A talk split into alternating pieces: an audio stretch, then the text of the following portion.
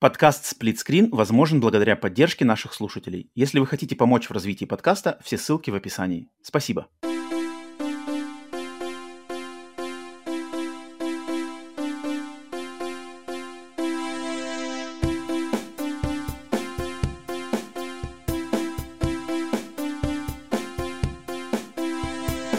Привет и всем добро пожаловать на подкаст «Сплит Скрин», еженедельный трансатлантический подкаст о видеоиграх, разделенный Атлантическим океаном, точно так же, как экран телевизора, в режиме на двоих.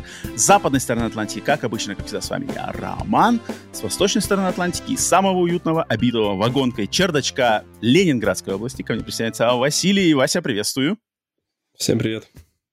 Привет, Вася, привет все, где бы вы к нам не присоединялись, на всех аудиосервисах, либо на канале на Ютубе. Добро пожаловать, устраивайтесь поудобнее, чем бы вы ни занимались.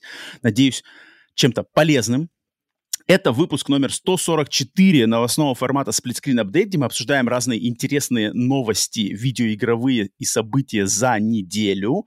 И получается, что у нас сегодня, наверное, последний регулярный выпуск подкаста именно новостного в 2023 году, потому что приближается Новый год. Я буквально через несколько дней уезжаю на новогодний...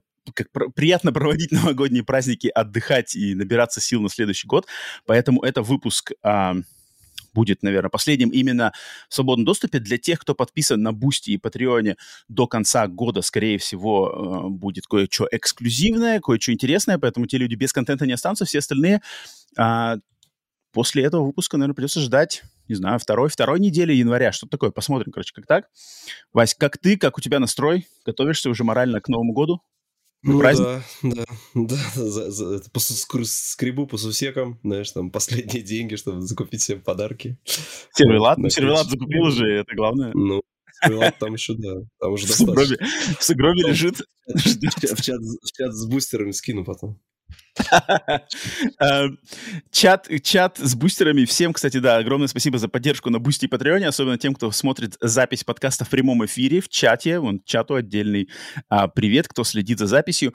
Я что-то хотел сказать по поводу новогодних праздников. Слушай, у вас же новогодние праздники, получается, какие-то супер длинные, да, в России традиционно, что-то 2 недели. В этом году 9-го выходим, то есть даже, на удивление, не 10 дней, а уже 9 января выйдем на работу. С 1 по 8. Ну, 8 дней все равно. В Америке традиционно новогодние праздники это очень... Ну, то есть, да, 24, 25, 26, и потом 1 января тоже как бы... нерабочий день. Поэтому у нас очень шустро, поэтому чтобы мне вот хорошо... 2-го типа, вы уже на работу? Или 2-го уже на работу. 2-го. 2-го уже на работу, 2-го уже надо всем активироваться. А 31-го тоже работа. Да. Потому что в Америке как просто отмечается именно Рождество. Именно с 31 на 1 вот этот новогодняя ночь. Шар вот этот опускается, вот этот шар, который опускается, он когда опускается? С 31 на 1? Это с 31 на 1, да, это новогодняя ночь. Но все после работы бегут, короче, туда. Там как бы новогодняя ночь больше считается как, что типа идти на какую-нибудь вечеринку. Знаешь, а вот именно собраться дома, сидеть вот этот стол и в домашнем кругу, это новогодняя ночь, то есть 24-го на 25-го. Поэтому... Рождественская, наверное. Да, рождественская, да, правильно. Хотя есть, конечно, люди, которые и миксуют там по-разному, и то отмечают, но традиционно Рождеству больше отдается предпочтение, поэтому мне вот, чтобы отдохнуть, тут как бы надо и попасть, скомпрессовать праздники, плюс отпускные, плюс там что-то еще, и, короче, плюс выходные, там все так... Отлично. Слушай, билеты. Ну а у вас город уже уже давно, да, украшен же весь. Мне просто интересно. Да. Ты говоришь, что у вас, я слабо представляю, солнечный город в новогодних... Не, у нас сейчас он... Ну нет, солнечный, на самом деле солнечный. Ну нет, вот у нас, например, вчера ночью было минус 6. Снега нету, но минус 6. Сегодня... 0 утром. завтра потеплее, ну, короче... на самом деле у нас знаешь, я тебе говорил, что у нас на той неделе у нас заметало, да, все, кучу снегу выпало, а сейчас, короче, за 2 дня у нас плюс 4, то есть у нас, как у вас, плюс 4, это все растаяло, это, то есть, дорога, сегодня ночью это, короче, был, типа, минус там 1-0, И это все в гололед, короче. У нас сейчас просто... у нас снега нет. Нету снега, а дорога — это такой просто гололед сплошной. Я вышел на улицу — смерть. Да. Идешь такими маленькими шажочками и ходишь. Не, у нас в этом плане... Ну, снег будет, снег каждый год традиционно есть, не знаю, неделька такая, где какой-нибудь случается снежный шторм, нас всех заносит на пару дней, пару-тройку дней, но потом все это тоже так же быстренько очень тает, и вот этой гачи нету, поэтому... Ну, понятно. Но надеюсь, у всех более-менее настрой, каждый кто как может, в зависимости от вашей ситуации, готовитесь к Новому году, надеюсь, настроение хоть как-то там... поддерживаете в положительном ключе. Всем на самом деле желаю, чтобы все было нормально, как минимум в своем маленьком кругу там кого-то, родных, близких, это как бы очень важно.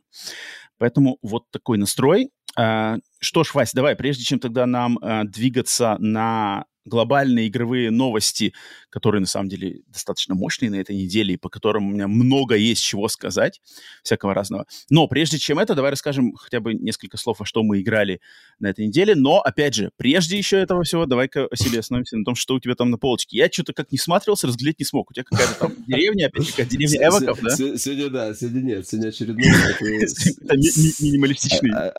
очередной набор для минифигурок, значит, это 7-й эпизод, это вот эта лавка вот этого, у которого Рэй была... покупала...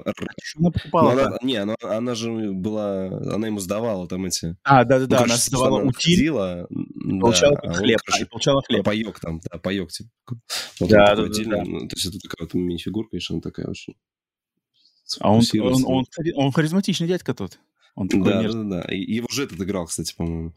Пайк. Нет, как его? Саймон Пэк, по-моему. Его да, я тоже знал. Вот который Скотти из «Звездного пути». Саймон Пэк. И там же в этом же наборе там вот это вот животное, вот это. Оно как отдельная вещь такая. На нем вот этот пустынный вот этот чувак тоже вот такая редкая минифигурка. Прикольно. Погонщик. Тида, и вот это, наверное, Тида, а это там был это Ункар-Плут. Вот это, блин, на сиквел-трилогию Диснея тут я уже не тяну как бы на лор. Здесь мы как бы все. Для меня лор «Звездных войн» заканчивается вот рубежом продажи бренда от Лукаса Диснею, после этого для меня это все как бы фанфик. И там я слежу, мне нравится даже, я не исхожу желчью, как многие люди, но уже так, чтобы там запоминать лор и в этом всем разбираться, уже нет. А вот то, что когда Лукас правил кораблем, там как бы все я, в принципе, могу копнуть глубоко и что-нибудь совершенно супер-мега-задротское выдать. Прикольно. Такс. Окей, полочки, внимание, уделили. Давай теперь уделим внимание... давай сразу рулеточки. Рулеточки комментатора мы уделим внимание. Потому что у меня игр, на самом деле, не так много. Не так много. У меня тоже, на самом деле. Потому что мы записываемся тут немножко пораньше, неделя, когда более компактная получилась. Компактная, да. Да. Рулет комментатора. Рубрика, где мы вместе с Васей за неделю знакомимся с какой-то рандомно выбранной игрой из сервиса PlayStation плюс Extra, в частности, и потом делимся вместе впечатлениями об одной и той же игре. На прошлой неделе рулетка выдала нам игру, точнее, сборник под названием Assassin's Creed The Ezio Collection. Сборник ремастеров игр Assassin's Creed 2, Assassin's Creed Brotherhood и Assassin's Creed Revelations. Для оригинальные игры выходили на PlayStation 3, но сборник вышел для PlayStation 4 с ремастерами. Вот. И тут, наверное, сразу важно дать... Не знаю, ты, Вася, не знаю, играл в эти игры раньше или нет?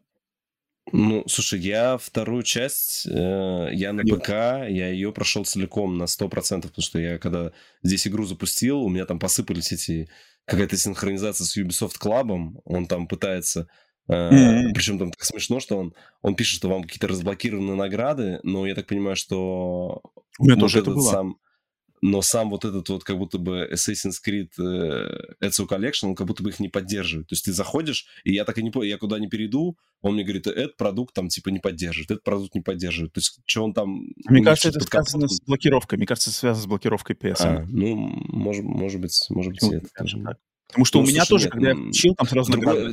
В другой-то игре у меня нет проблем с получением наград, там вот эти монетки я там зарабатываю. То есть, в Riders Republic там проблем нету. А здесь, не знаю, тут он какой-то еще и старый по интерфейсу именно загружается, этот Ubisoft Club. Да, кстати. Ну, короче, вторая часть у меня была пройдена полностью, а остальные я как бы только начинал, вторую. То есть ты знаком вот с историей Ezio Auditore, знаком только на одну треть, получается. Да, на одну треть, да. Жизненно. Я играл в Assassin's Creed 2 на самом старте, когда вот она только вышла, я помню, брал ее для Xbox 360. Я что-то играл, и у меня было наиграно, наверное, часов 5 я, наверное, ведь точно. То есть я там прошел там какие-то погони на каретах, там я уже играл, там какие-то там свою виллу, что-то там виллу строишь, там вот эти собирал какие-то райское яблоко, а яблоко Эдема или Адама, или что-то такое. Нет, здесь нету яблока, здесь перья и, возможно, вот эти глифы. Ты собираешь глифы, и потом ты должен открыть, если ты все глифы соберешь, какой-то ролик открываешь там. Да. Видеоролик собираешь, я помню. Я это собирал. То есть я играл, но я когда в 2008-2009 году играл, меня все время вот гложила мысль, что у меня не пройдена первая часть. То есть я играю во вторую часть, я получаю кайф, мне нравится Эцио, мне нравится Италия, эпоха Возрождения, это все мне нравится, но у меня у меня есть реально психологический, наверное, бзик, глюк или что-то. То есть меня гложет эта мысль, что типа, я не играл первую часть, как бы я упускаю. То есть я... Слушай, на самом деле сюжетно он, мне кажется, начал двигаться именно со второй. То есть там в первой... Там же вторая часть, она и начинается с тем, чем заканчивается первая. То есть ты первую часть, по сути, там именно история, которая вне анимуса, она там, небольшая. То есть там она практически не развивается. То есть там из комнаты в комнату походить там, и сесть в анимус. А уже во второй части там как бы там прилично этого лора навалили, который вне анимуса, там у тебя и персонажи, и походить пообщаться, и ты всегда можешь увидеть. Я в 2008 году не совладал, и сейчас, когда включил... То есть я скачал коллекцию, включил вторую часть, даже Brotherhood и Revelations я не включал, именно вторую часть. Блин, и слушай, с первых кадров... На самом деле. То есть тут игра начинается, вторая часть начинается с концовки, я так понимаю. Да, то есть в мире будущего и все такое. Блин, мне на самом деле сразу моментально захотелось как бы, играть в серию. То есть мне такое, захотелось, черт. Да. Потому что этот все-таки сюжет, который в настоящем происходит, они в последних частях, насколько я знаю, они его вообще задвинули там вообще очень далеко. Он там вроде как до сих пор есть. Я последнюю играл Unity. Даже там был какой-то более-менее наш мир, да, а который уже чем дальше, тем там вообще какие-то маленькие обрывки совсем, и они максимально стараются, знаешь, как это, абстрагироваться вообще, что как будто бы это все уже не абстерго, а это просто, знаешь, как симулятор ассасина в какой-то эпохе, которую они выбрали для этой части. И поэтому ты когда запускаешь реально вторую часть, и тебе прям становится там какая-то движуха какая-то, там, знаешь, ты идешь по этой лаборатории, там, гигантской, ты потом в первый холл, когда попадаешь, там внизу идешь. Это все абстерго, это все эти анимусы, что ли, стоят, идем, нету времени, давай, пошли. То есть, тебя сразу цепляет. Там есть такая хорошая динамика, что ты сбегаешь, тут какие-то тайны. Блин, мне сразу захотелось, может мне сесть и начать рубиться. Но мне надо в первую часть. То есть я, как Assassin's Creed, не буду прикасаться без первой части. То есть, если я себя... Блин, сейчас, включив Assassin's Creed 2, мне прямо возникло это чувство, что черт, может сесть. То есть я знаю, что если я осилю первую часть, которая у меня куплена на Xbox, и ее там играть... Кстати, там первая часть по обратке играется вообще нормально, то есть она с диска скачивается... Разве ремастера не было на четверку? Нет, что первая часть, она осталась... Только в той версии, то есть ее надо покупать. Ее даже в цифре... Нет, она в цифре-то вроде есть на PlayStation 3, но ее никогда на PlayStation 4 не вытаскивали, а На Xbox она доступна по обратной совместимости, и там, причем, знаешь, версия как бы тоже там повышенная частота кадров, разрешение повышено, да. То есть я уверен, что если я сяду и вот как бы заставлю себя пробиться через первую часть, потому что она мне не нравится стилистически. Я не знаю, может быть, сейчас буду, если я сяду в нее играть... Арабские, да, вот эти арабские вот эти сеттинги нравятся. Я вот не очень люблю арабские сеттинги вообще как просто само по себе. Для меня, наверное, это главное препятствие. И, наверное, открытый мир для меня тоже препятствие. То есть если там какой-то такой, знаешь, пустой и открытый мир с кучей точечек, а мне не особо интересен сам сеттинг, то я... предполагаю, что, может быть, мне будет сложно. Но если я себя пересилю, и я пройду эту первую часть, просто вот закрою, так сказать, галочку, то я почему-то, мне кажется, что я дальше, начиная со второй части, меня прямо может зацепить. Я могу там пойти, пока там как бы совсем уж не станет. Потому что вот именно вторая часть концептом своим, начало, там в будущем сразу интрига, сразу какая-то погоня, сбегаем, там какая-то, вот у нас команда, тут девушка-хакер какой-то тут, хипстер-мужик, там что-то мы вместе, сейчас мы все будем... Вот-вот, да, сейчас мы будем свергать, короче, этих, кого там, тамплиеров, да. Эцио Аудиторе, тут рождается ребенок, там, подрыгайте левой ногой, подрыгайте правой ногой, это прикольно. Италия из эпохи Возрождения уже мне намного интереснее сеттинг, зная, что там дальше будут всякие Леонардо да Винчи, вот эти все штуки клевые. Это, блин, интересно. Город, вот по, даже по архитектуре, тут как бы когда начинается, когда вот ты в аниму загружаешь, там типа город загружаешь, он, конечно, такой немного как-то коробочный, то все такое, это очень резкие углы такие везде, такие коробки как бы, да, полигональные. Но это ладно, не пофиг, но мне просто архитектура и визуальный стиль намного больше нравится, чем вот арабский. Как бы. Вот я помню, это Иерусалим в первой части, ну вот, не знаю, вот не цепляет меня. А здесь уже Европа, вот это все всякие канальчики, здания, там вот это очень плотная застройка, да, когда ты по ней там бегаешь, это как бы клево. Я уверен, что меня это может зацепить, если там еще, знаешь, реальные исторические личности, какие-то реальные исторические здания, там, не знаю, какой-нибудь собор, там, чего-то. Так нет, там же кучу, там, вот это постоянно вот, куда-то подходишь, справка, и можешь почитать, и вот в чем... Все хвалят именно Ubisoft, их игры, вот эти серии Assassin, что они именно, знаешь, у них очень... типа, как ты изучал историю, я изучал ее по Assassin's Creed, да? Ну, то есть там именно какие-то исторические факты, связанные с персонажами, они часто привирают там, ну, для своего сюжета, но какую-то базу там про те же здания они прям выкладывают четко. И многие, кто потом ездили в эти города, попадали. Понятное дело, что... Из размеров игры, да, игрового мира, там те объекты, которые в реальности, они там расположены на более большом расстоянии, здесь они более компактно, то есть у тебя как бы такая получается как крошечный вот этот кусочек Италии, где у тебя основные объекты, ну... между собой, да, потому что... И, ну, здесь же еще и размер не такой настоящий, вот они, у них настоящий прям размер был именно только в Unity, когда у тебя прям здания были сделаны по размеру, как они как в жизни. И там прям, типа, на одно здание мог сбираться очень долго там. Типа до этого так не было, и после Unity тоже не было. Вот, типа, вот Unity прям вообще считается в этом плане, потому что это был же Next Gen, первая Next Gen игра на PS4, по-моему, ну, именно на то поколение консоли. И вот там они прям вложились, как бы, они немножко просрались с этим. У них там начальные баги были с оптимизацией. Но когда там было, да, я помню, что там было. Я уже играл, когда уже все патчи вышли, она прям вообще до сих пор поражает. То есть как, настолько там у тебя город большой, все это сделано. Хотя здесь, не скажу, что здесь тоже... ты чуть-чуть, да, поиграл? Потому что я туда шел... Ну, то есть я ее себе... Не, я только самое начало, да, включал. Я ее себе оставил, то есть я буду... Раз я ее установил, знаешь, это у меня больше такая подкастная... На следующем подкасте ждать платину от тебя? Не, платину она... Ну, может быть, нет, если после Нового года, может быть, я успею именно хотя бы во второй части закрыть, потому что... то есть я сейчас сразу начал, я сразу уже с этим играю с картами, собираю перья, вот эти там, ну, все для трофеев, то, что нужно, я посмотрел, чтобы потом не возвращаться. То есть как бы я прохожу сюжет, как только у меня локация открывается, я прихожу, подкаст в уши, все, и пошел по гайду собирать перья. То есть все собрал, все, наушники снял, дальше по сюжету пошел. Вот, и я там дошел там, до битв. Ну, тут там, где мы там с нашим дядей Марио, там уже дядя Марио, вот, и мы там с ним, когда нападаем на виллу вначале. Точно, вилла, да-да. Но мы с нашей виллы Монтеджори мы нападаем на виллу вот это. Монтеджори.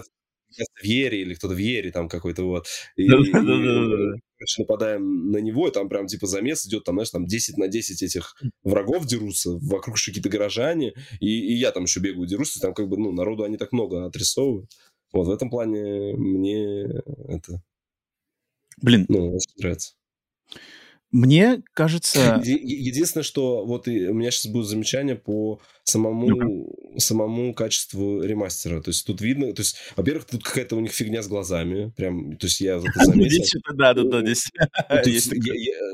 Они какие-то вот такие вот, они такие вот так смотрят, так бывает, так как-то они глаза прям открывают. Ну, короче, это типа тебя стримает первый там час, потом ты привыкаешь, как бы уже... Ну, во-первых, делаешь поблажку все-таки, что эта игра... там, 2009 года, просто это ремастер, да, вот, и мне кажется, когда я на ПК играл, там графика была получше, здесь все-таки такое ощущение, что они именно взяли как PS3-версию, именно PS3, ну, там, либо Xbox 360-версию, и вот ее там сделали, чтобы она запускалась на современных консолях, то есть там каких-то нету ни графических изысков дополнительных, то есть вот мне кажется, что на ПК она была как-то поинтереснее, потому что здесь кожа какая-то, и, во-первых, фильтр есть какой-то такой, как будто бы как, они как солнечный хотели сделать, а вроде он не солнечный, а какой-то коричневый. То есть, такой, да, коричневый фильтр точно. Хотя, может быть, это вот пережитки именно того, что эта игра именно с поколения PS3 и Xbox 360. Ну да, выглядит она... Ну, то есть, я думаю, тем, кто падок на графику, наверное, может быть показаться, что типа, о, не, я лучше вернусь там. Не, да, здесь нужно именно графики как бы сразу. Ну, то есть у меня последний, который я играл вот на консолях, это был Unity, и у меня как бы, я давно его проходил, и я уже не помню, какая там крутая графика. Поэтому сейчас, в принципе, я запустил вот эту версию. У меня даже больше в голове почему-то, что вот ту версию, которую я на компе проходил, у меня как-то в голове, я с ней сравниваю, и, в принципе, мне нормально. Единственное, что вот еще тоже... Здесь замечание тоже, что игра старая, и здесь еще вот эти механики паркура, наверное, их прокачали по отношению... Вот первую часть я вообще не помню, хотя на ПК я тоже проходил, она у меня вся первая часть закрыта. Но конкретно здесь я играю, я прям чувствую, что она очень вязкая. То есть ты часто, когда бежишь по крыше... Он делает не то, что нужно. Тут, во-первых, еще остался... У тебя вот этот паркур, он часто, он как головоломка. То есть, например, если тебе нужно на какую-то вышку залезть обзора, то есть, там в последних частях ты просто, типа, вперед и зажимаешь вперед и типа, карабкаться, он сам зацепляется, сам, как в Зельде, знаешь, ползет, просто запрыгивает, все, и он наверх залез. А здесь нет, здесь прям это, у тебя каждый раз это как мини-игра, ты к вышке подходишь, так, ага, вот здесь я должен долезть до окна, дальше по окну я смогу на следующий ярус перебраться, дальше там, вот здесь, там, по какому-нибудь уступу, и все, и заберусь наверх. И такого как бы здесь много, это сбивает темп, но это, опять-таки, нужно сделать поправку, что это именно на то, что когда эта игра выходила, был такой геймдизайн. То есть они это ничего не переделывали, не меняли. Ну, в принципе, это и нормально. Угу. Да, но тут вот даже в системе графика, там, не знаю, старая игра, это, блин, вот я буквально провел там меньше часа за этой Ezio Collection. Мне захотелось, мне искренне захотелось, блин, я хочу поиграть в это. Я вспомнил, почему как бы для меня вся серия Assassin's Creed такой огромный пропущенный класс, то есть я прекрасно знаю все части, где у них что за сеттинги, примерно чему каждая из них посвящена, но я вот лично ни одной из них не проходил, и мне так, блин, прямо даже думаю, блин.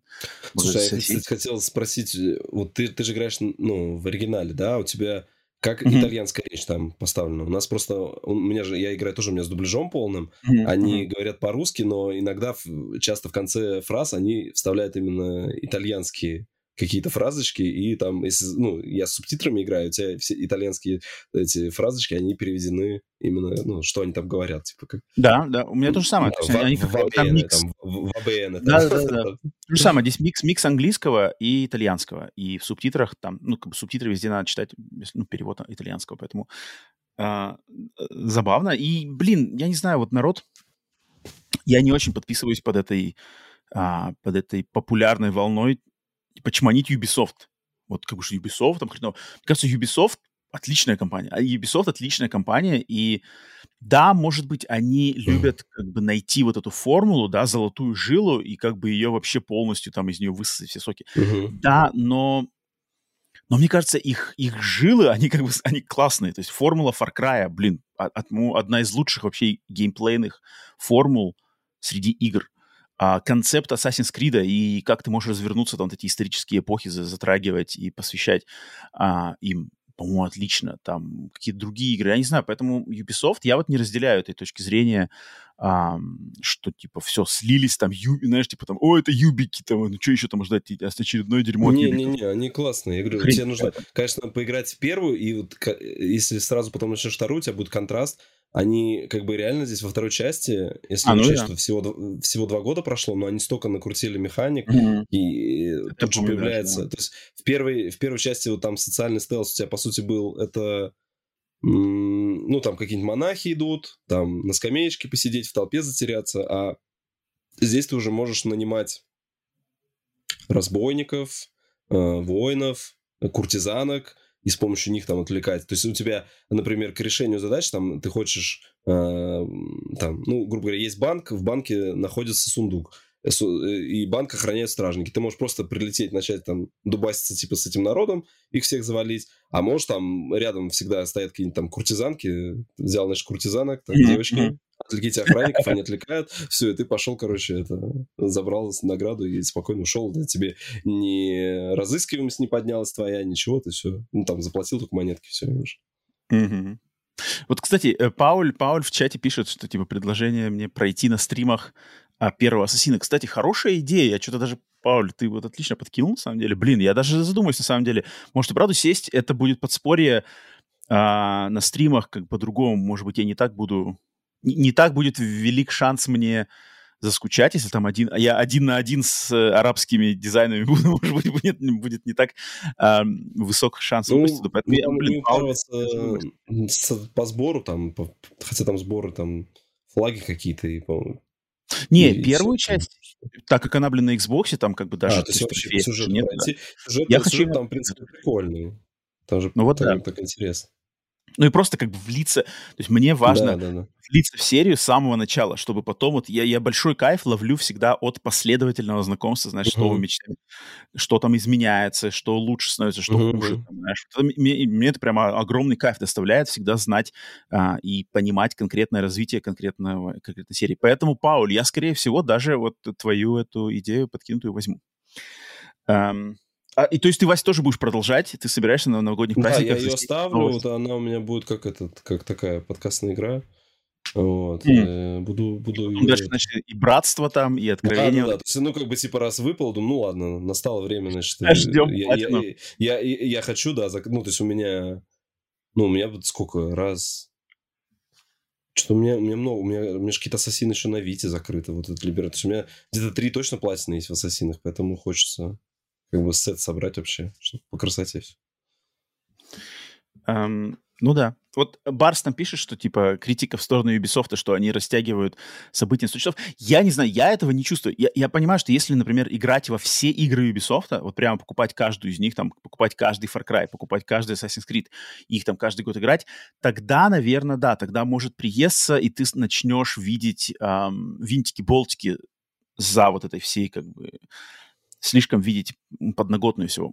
У меня такого 0, потому что я в них, видимо, играю не так часто, и поэтому, не знаю, почему-то вот все последнее, что от Ubisoft я бы не пробовал, мне все очень нравилось. Даже те игры, которые все ругают, там Far Cry 6, Far Cry 5, блин, по-моему, превосходные игры были. Там Дивизия, отлично. Ну, соответственно, тем, чем она является. Assassin's Creed тоже вроде, поэтому... Как так. Окей. Ну, не знаю, посмотрим, как продолжится наше путешествие по Assassin's Creed с этой отправной точки рулетки ментата. Так, ну, Вась, предлагаю, давайте нам выбрать игру на новогодний праздник. Блин, может, я надеюсь, что-нибудь, может быть, сочное, если сейчас выпадет, то... Death Stranding, да. Ну, кстати, блин, Death Stranding, я бы на платину... Переиграть Death Stranding на платину, почитать там снова все вещи. У меня нету платины. Она такая достаточно там муторная. Я что-то тогда прошел, лень было возвращаться, там делать все эти доставки. Так, давай, Вася, значит, первый нам рандом наш. Какая буква алфавита у нас сегодня появится? Огласите алфавит с 1 по 26. 5. Уже не подходит. Буква 5. И. Буква И. Так. Английская буква «И». Так, а ты там у тебя список обновляется? Там же добавляется, убавляется в подписке. Ну, я захожу на официальный сайт Sony, наверное. Хорошо. Если уж у них не обновляется, то тут уже ничего сделать не смогу. Так, у нас, значит, сколько игр? 10, 15, 16, 17, 18. 18 игр. Господи, как много-то. С 1 по 18. Да. Эмбер, наш любимый Эмбер. 7. Очень игра номер 7. И это... А надо было, подожди, Эмбер надо было выкинуть и с 1 до 17. Надо было так сделать. Ну все, теперь подняк. Ну нет, не повторно не было. Слушай, игра, которую я не знаю, на самом деле, что это такое. Я вроде название это слышал, но я по названию не могу вспомнить, что это такое. Игра под названием Eldest Souls. Ну, типа рогалик или... Нет, Souls-like. Eldest Souls, блин. Мне кажется, почему-то... Мне больше напоминает, что это Titan Souls какой-нибудь. Что такое Eldest Souls? Ничего не говори мне. Нет, Titan Souls это было такое... Не, я помню, там с боссами фигачишься. Прикольно, кстати, игра-то хардкорная. Mm-hmm. Eldest Souls. Следующая игра рулетки Ментата. Поэтому вот на новогодних праздниках будем знакомиться с этим. Я помню... Это какая-то из свежих игр. Такое ощущение, что она буквально 2-3... Ну, в районе 2-3 последних месяцев выходила. Но, Вась, ничего не говори. Никто ничего не говорите. Я хочу сам заценить кота в мешке. Я люблю котов в мешке, когда вот я вижу игру с названием, которое даже ничего не понимаю. Угу. Надеюсь, это будет не очередной Эмбер, но мало ли вдруг. Нет, 21-го года игра. 21-го года? Да, тогда, значит, я что-то... Угу. Тогда, значит, с чем-то путаю, может, еще. Все. Рулетка Ментата на новогодние праздники определена. Что ж, Вась, давай, у меня... Что мы еще поиграли за неделю? У тебя есть что-нибудь такое сочное? Потому что у меня, на самом деле, все, в принципе... Нет, у меня только отчитаться, что я, наконец-то, я взял 212-ю платину, закрыл Riders Republic. На этой неделе все.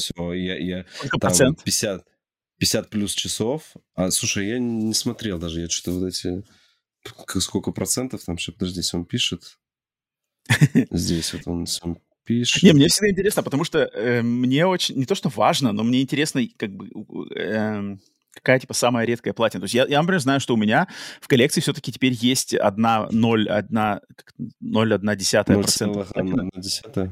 Есть у меня одна, это Call of Duty Modern Warfare 2019 как раз-таки. В нем платина... 0,1, да. Слушай, ну она тут несложная платина. То есть я думаю, что она... Просто мало кто до нее доходит, потому что она именно долгая. Вот. Это похоже на платину... Слушай, у нее написано 0,1%. О, видишь, правда редко выходит, значит, нормально. Это стоит хвалы. Выморожить такую платину. Да. Потому что у меня есть платина в игре, как он, Ghost Recon Wildlands. Тоже Ubisoft, тоже огромная песочница, огромный открытый мир. Ничего сложного в этой платине нету, там просто надо все как бы собрать, все закрыть. Но из-за того, что, мне кажется, там так много коллектиблов и всяких собираловок, там тоже какой-то очень-очень-очень маленький процент платины. Хотя хардкорности никакой. Я вот не очень люблю, на самом деле, платины. Я поставил ее в начале года, вот, получается, за год. То есть там где-то у меня счетчик, по-моему, показывал 50 с чем-то часов. Это та игра, к которой ты всегда возвращаешься, и очень классно. То есть если вам нравятся хоть какие-нибудь виды экстремального спорта, а сейчас там они вообще там все есть. То есть они даже устраивали бесплатные выходные для продвижения вот этого нового... Туда вышел DLC про скейтборд. Да, режим про скейтборды. И, то есть, можно поиграть, пощупать вообще вот эти механики. Она там такая же простая, то есть, и едешь... То есть, это не Тони Хоук, там, про скейтер. Тут гораздо все проще. Едешь, не такие штрафы, там, гораздо проще все эти трюки делаются. Надо просто с управлением свыкнуться, вот. А мне больше нравилось именно вот снежные виды спорта. И здесь велики, в принципе. Они велики добавили, классно на великах. То есть, вот, в степи не было велосипеда, там вообще не было летних видов спорта. Там, по сути, они только зимние. Вот здесь они прям оторвались. Здесь как бы у тебя... Это прям игра для всех с точки зрения... Вот тебе нравятся летние виды спорта, вот, пожалуйста, у тебя велосипеды, есть просто вообще маунтинбайки, есть шоссейники, Есть там смешные велосипеды, там такие есть специальные гонки. Ну, типа гонка на велосипедах с мороженым. И там все едут на велосипедах с мороженым. Там у вас небольшая скорость, их заносит, там по-другому другая физика, и ты с ними там должен проходить такую зверистую трассу, как бы. Вот. Ну, и такие вот, это называется забавное снаряжение. Оно есть для каждого вида спорта. Здесь оно представлено там.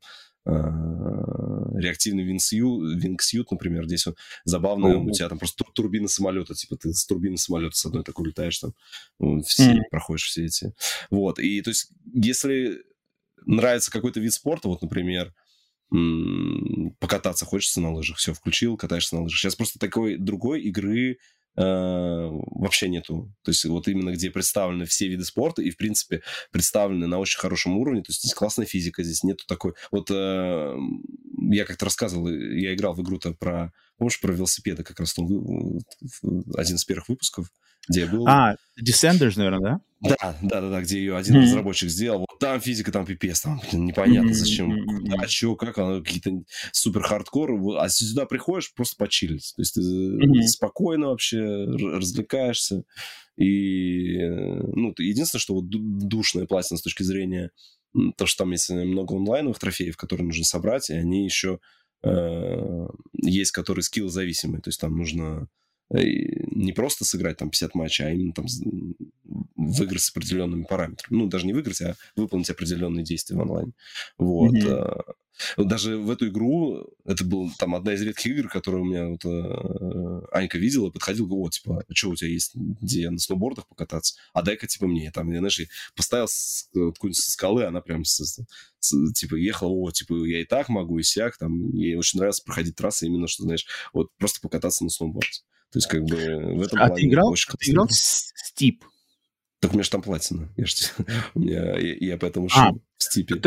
Так, подожди, тогда, получается, Стип по сравнению с Riders Republic. Что круче, Стип или Riders Republic? Ну, Riders Republic, конечно, здесь больше... Ну, это же следующая часть, по сути. То есть, на том же движке они делают, просто они расширяют. То есть, суть дела, в Riders Republic есть все, что есть в Стипе, и еще больше. Да, и еще больше, да. То есть, ну, это же как бы как вторая часть, просто они... Стип, это было чисто зимний, у тебя весь биом, он был зимний. А здесь, во-первых, у тебя запускаешь, у тебя есть несколько биомов, есть лес, есть пустыня, есть снег, и, ну, 3 получается, да, и в них у тебя разные виды спорта, и вот ты как бы и проходишь там вообще классно, и там, ну, то есть у них там есть там массовые какие-то гонки, которые там, то есть там, понятное дело, здесь преувеличение с точки зрения физики, то есть тут какие-нибудь там супер прыжки через каньон, ты там разлетаешь, но это круто на велике, когда разгоняешься, едешь, и прям слышишь звук, как там классный звук у тебя, вот эта трещотка, когда просто, знаешь, там крутится, и ты типа в воздух взлетаешь, и вот там еще звук, как будто педали, как будто крутит колеса в воздухе, там такой по звуку вообще здорово, и ты пролетаешь и приземляешься там, прям, знаешь, захватывает дух. И вот то, что трюки классно делают, мне всегда нравились игры, где трюки можно делать. Не знаю, вот следующие им надо...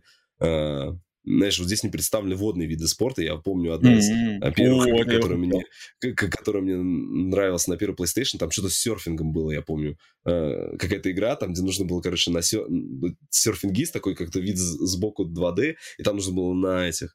на волнах, там, какие-то трюки крутить. Я помню, по-моему, это первая PlayStation была. Вот мы там рубились. Вот если они в следующей части еще добавят водные виды спорта, это просто будет ультимативно. То есть им... И, знаешь, они навряд ли будут...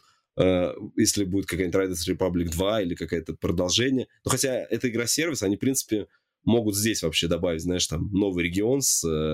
Просто им будет сложнее новую публику привлечь. То есть это, по идее... Ну, если DLC выпустить бы про видные... Ну, про водные виды спорта. А также там те же скуты, эти, как ее, гидроциклы, что там, серфинг, вейкбординг вообще, на катание на этих, на лыжах, там, короче, разгуляться есть где. Поэтому я думаю, с современными технологиями, там, какой-нибудь крутейшей водой поиграл бы, там, какие-нибудь гонки на катерах, либо на водных мотоциклах, блин, Wave Race, что-нибудь там, 2025. Блин, я даже не так давно, может, не знаю, год назад у меня как-то даже в голове возникла такая мысль, блин, я хочу поиграть в именно гонки на воде, катеров там или что-то, потому что у меня из воспоминаний только вот для Dendy, для NES там была игра, например, Eliminator Boat Duel, и там гонки котировки. Красные и зеленые. Красные и зеленые, да. И вот Wave Race, и в принципе все. Как бы Jet-Moto, но Jet-Moto это летающий. Да? Мне кажется, после PS2 как-то вообще прошла. Я даже не помню, во времена PS3 какие-то гонки, которые вот Nintendo 64 там еще какие-то были, да? Там что-то с Subway какие-то. Есть. Вот это Nintendo 64 это Wave Race, а на Xbox'е первом есть игра одна или парочка игр под названием Hydro Thunder, типа гидрогром. Но это тоже первый Xbox, а все. Это первый Xbox, даже не 360, это то поколение, получается, PS2. Да. Я вот ничего новее, чем вот этот Hydro Thunder, ничего найти не смог. Может быть, есть, конечно, какие-то ну, такие, я просто никогда не пробовал найти. Есть же там, знаешь, игра, как она, Ride, да, там что-то тоже там про какие-то на мотоциклах каких-то. Ну, может быть, там что-то есть такое, не знаю. Вот Павел, кстати, пишет, тоже интересно, что здесь перемещение между районами в Riders Republic такое же, как в Человеке-пауке 2, только без SSD, и сделано за год до, я скажу, что это действительно так. И здесь вообще, ну, на самом деле, технологически игра очень крутая. То есть ты как бы нажимаешь, когда карту мира, у тебя запускается карта, ты можешь в любой момент... Ну, там два режима просмотра карты. Есть там в приближении, типа...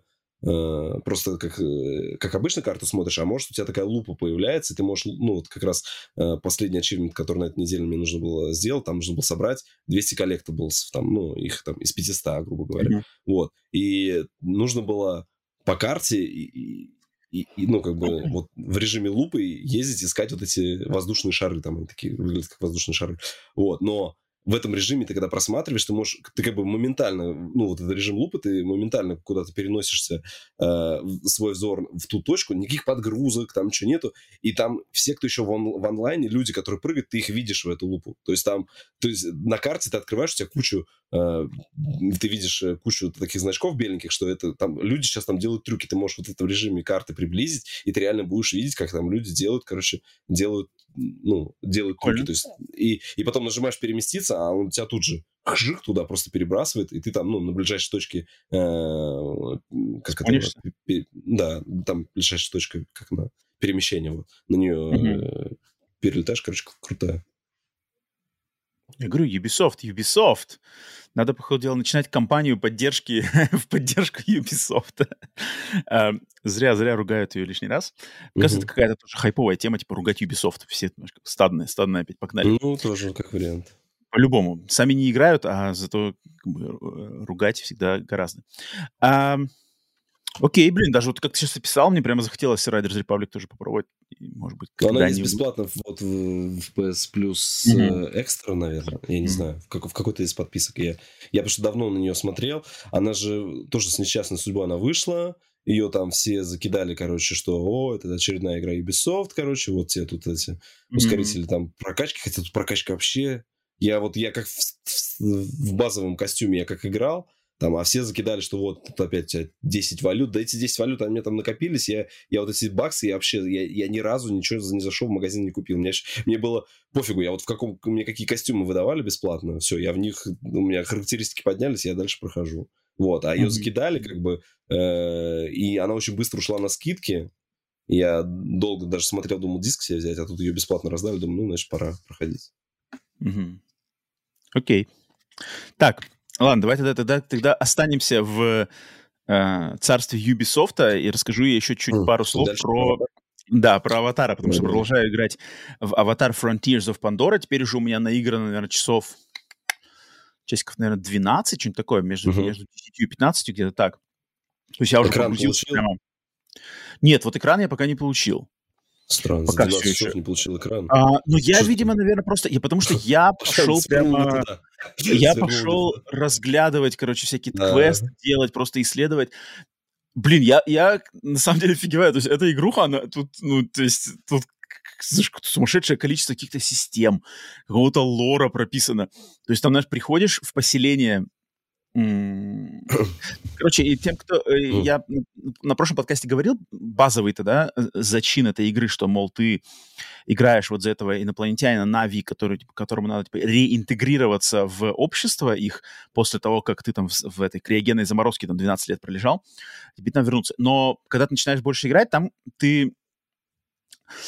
первое, грубо говоря, локация, поселение, в котором ты оказываешься, это база, такой лагерь повстанцев, то есть там как бы группа повстанцев, там есть и инопланетяне, Na'vi, и люди, и аватары, да, люди-аватары, которые вот в этом лагере обитают, они как бы оттуда ведут вот эти свою повстанческую войну против колонизаторов людей, да. Но ты, когда, значит, в начале игры ты там потусуешься в этом лагере, можно дальше начинать идти, и ты идешь, и вот я все еще, вот 12 часов, я все еще только в первом биоме, который лес, да, там дальше еще биом будет, вот первый, и ты находишь... Заставка-то была вот эта? Да, Ubisoft представляет, а вот там, не знаю, может, она, кстати, эта заставка, она достаточно долго на нее надо играть. Да-да-да, вот я тебе продаю, что это настолько упорно. В принципе, там можно играть как бы долго даже не... То есть заставка появляется по ходу сюжетной миссии, но тебе дается там свобода, где ты можешь уйти что-то другое делать. Поэтому можно и вправду не увидеть заставку за долгое время. Но нет, я потом пошел дальше, и ты там приходишь в какой-то момент в именно поселение... племени вот инопланетян. Они живут в таком, как из фильма, вот это огромное дерево, home tree, да, дерево-дом, которое ты заходишь в его ствол, внутри ствола там вот эти всякие спирали, короче, их там какой-то там у нас типа есть тут типа обеденная комната, там обеденный этаж, там какой-нибудь жилой этаж, там этаж с балконом для как раз-таки посадки экранов, там потом там чем выше, как бы тем на самой верхушке там жрица, короче, живет. И ты такой, ты ходишь туда, там, во-первых, все это дерево, оно внутри, то есть, ну, ты прямо ходишь в него внутри, там нету никаких экранов загрузки, ничего, там все вот именно спланировано, все эти этажи. Это ты к себе отсылаешь про Старфилд, да? В Старфилд было бы, заходишь в дом, загрузка, заходишь к жильцу, загрузка. На самом деле так и есть, да. Здесь ты все ходишь, затем, как только ты туда заходишь, у тебя, короче, в твою эту энциклопедию лора скидывается там, наверное, сразу, штук 20, короче, записей про каждого маломальски важного жильца, типа, этого племени. Главный охотник. Вот жрица, да, типа, главная жрица, отец жрицы, охотник, охотница, там, главная, повар, какой-то там, кто плетет, короче, им корзины, и кто делает одежду. И там, я люблю читать лор, я обожаю читать лор. Ну, тут прямо 20. Ты еще под твоей любимой вселенной сидишь там... Нет, ну тут как бы даже слишком много. Даже для меня это слишком много. Я не стал читать, потому что для них, для всех написано, там, для кого-то там, знаешь, 2 жирных абзаца, для кого-то там 1 жирный абзац. Прямо написано, знаешь, кто он такой, там, какой у него характер, что он там любит, что не любит. Прямо... Может, чтобы установить связь между тобой и вот этим NPC, чтобы если его убьют, не дай бог, то ты подумал, это же тот повар, который вспоминает, что там было пересказано. Я это люблю, но этого много. И это прямо, знаешь, так на тебя вываливается прямо, ну, мощно. То есть тут Ubisoft, я уж не знаю, они это там... Ну, я так понимаю, наверное, в этом-то плане это они сами придумывали. Ну, то есть они запрягли там каких-то лора-писателей. Ну, конечно, была же новость, что они вообще нейросети там как-то подключали к написанию сценариев. Так-то чисто теоретически ты можешь нейросетку натренировать, чтобы она... как бы жила во вселенной Аватара, и дальше уже, да, и уже дальше ей говоришь, а теперь напиши мне описание персонажа, там, вот в этой вселенной нашей, там. Ну, если это сделано, то тут как бы не чувствуется. Круто, короче, да, ну, понятно, да. Плохо нету, но я читать про всех именно не стал, но зато там, например, описание флоры, фауны, вот раз ты вспомнил, например, экран, да, вот эти фирменные птицы, которых они летают, тут как бы про них можно почитать вот именно полное описание. Оно огромное, там, не знаю, наверное, 10 абзацев, и там, короче, прям все описано. Вот он там, как там у него система, дыхательная система работает, у него там типа, короче, как это называется там? У них есть, конечно, жабры, которые во время полета захватывают воздух. Это очень похоже на систему типа двигателей в истребителях реактивных. Потому что воздух поступает, он там охлаждает у них грудную клетку. Из-за этого у них там мышцы постоянно находятся в охлаждении. Они могут там их использовать, чтобы очень резко... Ну, короче, там прямо вот можешь сидеть и читать. И там так круто все это описано, знаешь. И ты как бы... погружаешься в эту атмосферу, во вселенную, еще лучше. Хотя я бы не сказал, что я прямо огромный фанат Аватара. Это, ну, мне нравится это, но я... Вот именно такие джунглевые штуки, джунгли, какие-то вот эти, типа, а-ля индейцы, такой примитивный больше момент, я просто по жизни не особо этого фанат, но здесь это, опять же, подается с очень такой... какой-то искренней гиковостью, которая мне импонирует. То есть я вижу, что люди, не знаешь, не от балды что-то бомбили, а именно тут клево все расписывают. Вот там такой-то жук, там, знаешь, он там вылезает, короче, в ночное время, там у него там светится то-то, светится, потому что он привлекает тех-то. И благодаря их там симбиозу, этих двух жуков, там получаются такие-то плоды или что-нибудь такое, знаешь, и эти плоды используются племенами этого района для того, чтобы, например, там, для таких там ритуалов, как бы, это, короче, нормально. То есть в этом плане тут не то, чтобы углы были срезаны, тут, мне кажется, даже они даже больше, они представляют, да, больше, чем я даже ожидал и хотел бы. Но в плане геймплея, вот в плане всяческих систем, тут, конечно, есть в этом аватаре есть то, что я не люблю, вот эти крафтинг и готовка. То есть тут надо готовить еду. Тут у тебя есть, короче, линейка энергии, которая тратится, и если ты как бы не ешь, то у тебя энергии не будет, и когда энергии нет, то ты не можешь использовать быстрое перемещение, и ты... Типа бафов нету, бафов для... в бою, короче, пропадают, типа энергии нету. Ты не ты, когда голоден, как у нас было в рекламе. Да. Я не очень это люблю. Но тут как бы вселенная Аватара меня тащит, поэтому я там не выпадаю сразу, как в Зельде. То есть в Зельде я сразу из этого выпадал, потому что там меня ничего не тащило. Здесь как бы вселенная тащит. Оружие не ломается, и то хорошо. Оружие не ломается. Вот оружие не ломается. Если бы еще оружие ломалось, я бы тут вообще, конечно, выпал. Меня на самом деле очень поразило здесь. Я так играю на PlayStation 5. Здесь одна из лучших вот этих haptics, вибраций и использований триггеров. Тут очень круто сделаны триггеры. Они используются здесь для очень достаточно многого количества разных взаимодействий. То есть там, например, когда ты собираешь какие-нибудь плоды с какого-нибудь дерева, там надо, например, знаешь, берешь там какая-нибудь... груша, да, инопланетная груша.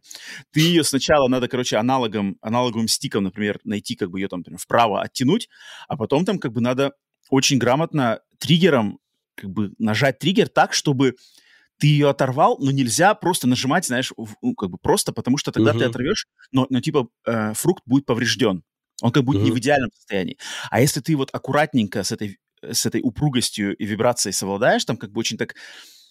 сделано, ты вибрации прямо, не вибрация, а точнее этой упругостью, отдачей это чувствуешь, да, если ты как бы так очень так аккуратно чик-чик-чик, и ты его, он типа в идеальном состоянии у тебя будет, а если в идеальном состоянии, то он при крафтинге как бы дает тебе больше бонусов там к урону. Интересно, как на боксе это реализовали? Там вот, есть, кстати, да, механики или нету?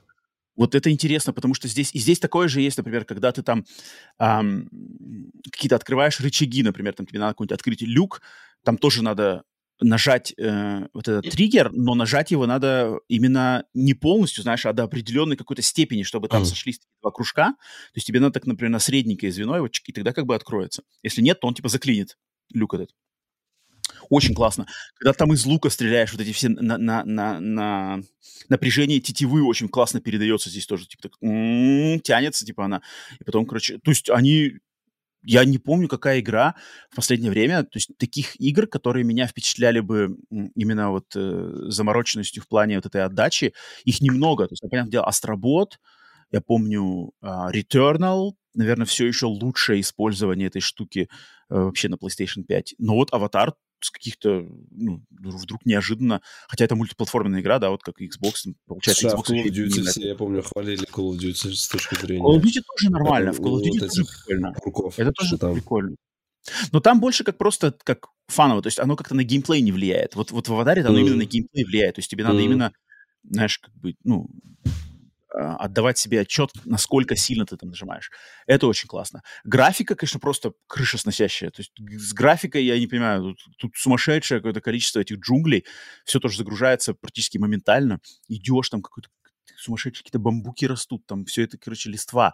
Кто-то в ней бегает, там жуки везде, короче, летают. Звуки, погодные эффекты, там молнии, короче, бежишь, дождь. Все эти лопухи и пальмы, короче, все шатают, ну, как называется, на ветру развиваются. Молнии там бьют, пока ты бежишь. Параллельно там какие-то, короче, животные забегают. Сюжетно пока там все, в принципе, просто объединяем племена, чтобы сражаться с людьми, там все достаточно, в принципе, банальненько. Есть какие-то задания, там, охота, есть задания, там, сражаться с людьми, там, зачищать, естественно, базы, да, есть просто какие-то, как расследовательные, то есть ты, как будто, знаешь, ты не надо никого, ни с кем сражаться, а, например, просто найти, там, потерялся охотник. Ты идешь там, короче, последний раз мы его увидели там-то. Ты идешь туда, там смотришь, ага, вот там лежит его какой-то там, он свою сумку оставил там. Сумку сканируешь там вот эти всякие, типа, а-ля, как наш Бэтмен, там, следы крови, там, по следам крови идешь. Ты же говорил, что там они, в прошлый раз ты рассказывал, что они вот квесты сделали без вот этих вейпоинтов, а что там, типа, иди на север. Там тебе и говорится. Там так и говорят. Последний раз мы увидели у такого-то озера. Это озеро, типа, на юго-востоке отсюда. И ты идешь, и ты рано или поздно доходишь до озера, и когда ты до него доходишь, там тебе как пишется, типа, окей, озеро там такое. То самое озеро. Ищешь, находишь, там потом там у тебя может отслеживать, короче, по запаху. То есть, если, например, животное, ты там можешь, короче, найти его запах, у тебя будет прямо такая полоска, как бы, типа, запах, да, поэтому запаху отслеживаешь. Поэтому... Блин, я чувствую, ощущение у меня такое, что я в «Аватаре» вообще могу надолго зависнуть, потому что постоянно тоже какие-то квесты, знаешь, все дают какие-то квесты, там, иди туда, иди сюда. Я что-то пошел на какой-то квест оказался слишком крутой, для меня, знаешь, типа сложный слишком. То есть там у меня 4-й, грубо говоря, уровень, а квест 5-го уровня. Прокачка, кстати, здесь интересно. Здесь вроде как есть твой собственный уровень, но он уровень как бы он не влияет на твою собственную, что ли, умение очень сильно. Тут больше именно из-за как бы снаряжения твое влияет. То есть надо крафтить новые какие-то одежду, новое оружие, новые какие-то моды для оружия. У тебя есть там лук, легкий лук, тяжелый лук, проща, который ты кидаешь, короче, типа как навесиком всякие штуки. Автоматы человеческие тоже есть, которому тоже можно модификации всякие приделывать. Умения дофига. То есть как бы умение какое-то твое личное. Потом там у каждого клана какое-то отдельное умение, которому тебя могут научить. Потом есть просто какие-то показатели, там, например. Поэтому, короче, куча систем. Слушай, а в ней кооп есть? И в ней кооп есть, только онлайн. Только онлайн. Есть кооп, да. Это нормально, да. Это прикольно. Ты своей подруге предложи, с которой ты в коопе играешь. Мне кажется, в коопе там вообще может защищаться. Она не фанатка аватара, к сожалению. Так тут фанатка просто зачисток аванпостов, когда зайдешь там до этого. До режима, когда надо там все зачистить, мне кажется. Блин, ну тут размер карты меня на самом деле пугает. То есть я шарюсь буквально вот... Не то чтобы... Во всем биоме. То есть я, наверное, открыл пока только, там, не знаю, 7-ю часть 1-го биома. И она, мне кажется, такой огромный. Мне постоянно говорят там, о, иди там, найди какой-то там скала такая, ты знаешь, под этой скалой там пещера. И ты такой идешь, я иду, никакой пещеры нету. Я такой думаю, я уже, может, пробежал, значит, она, может, у меня за спиной. Ибо она еще впереди. Карту открываешь, там впереди там какие-то реки, какие-то озера, там, знаешь, там какие-то горы, и ты можешь все это идти туда.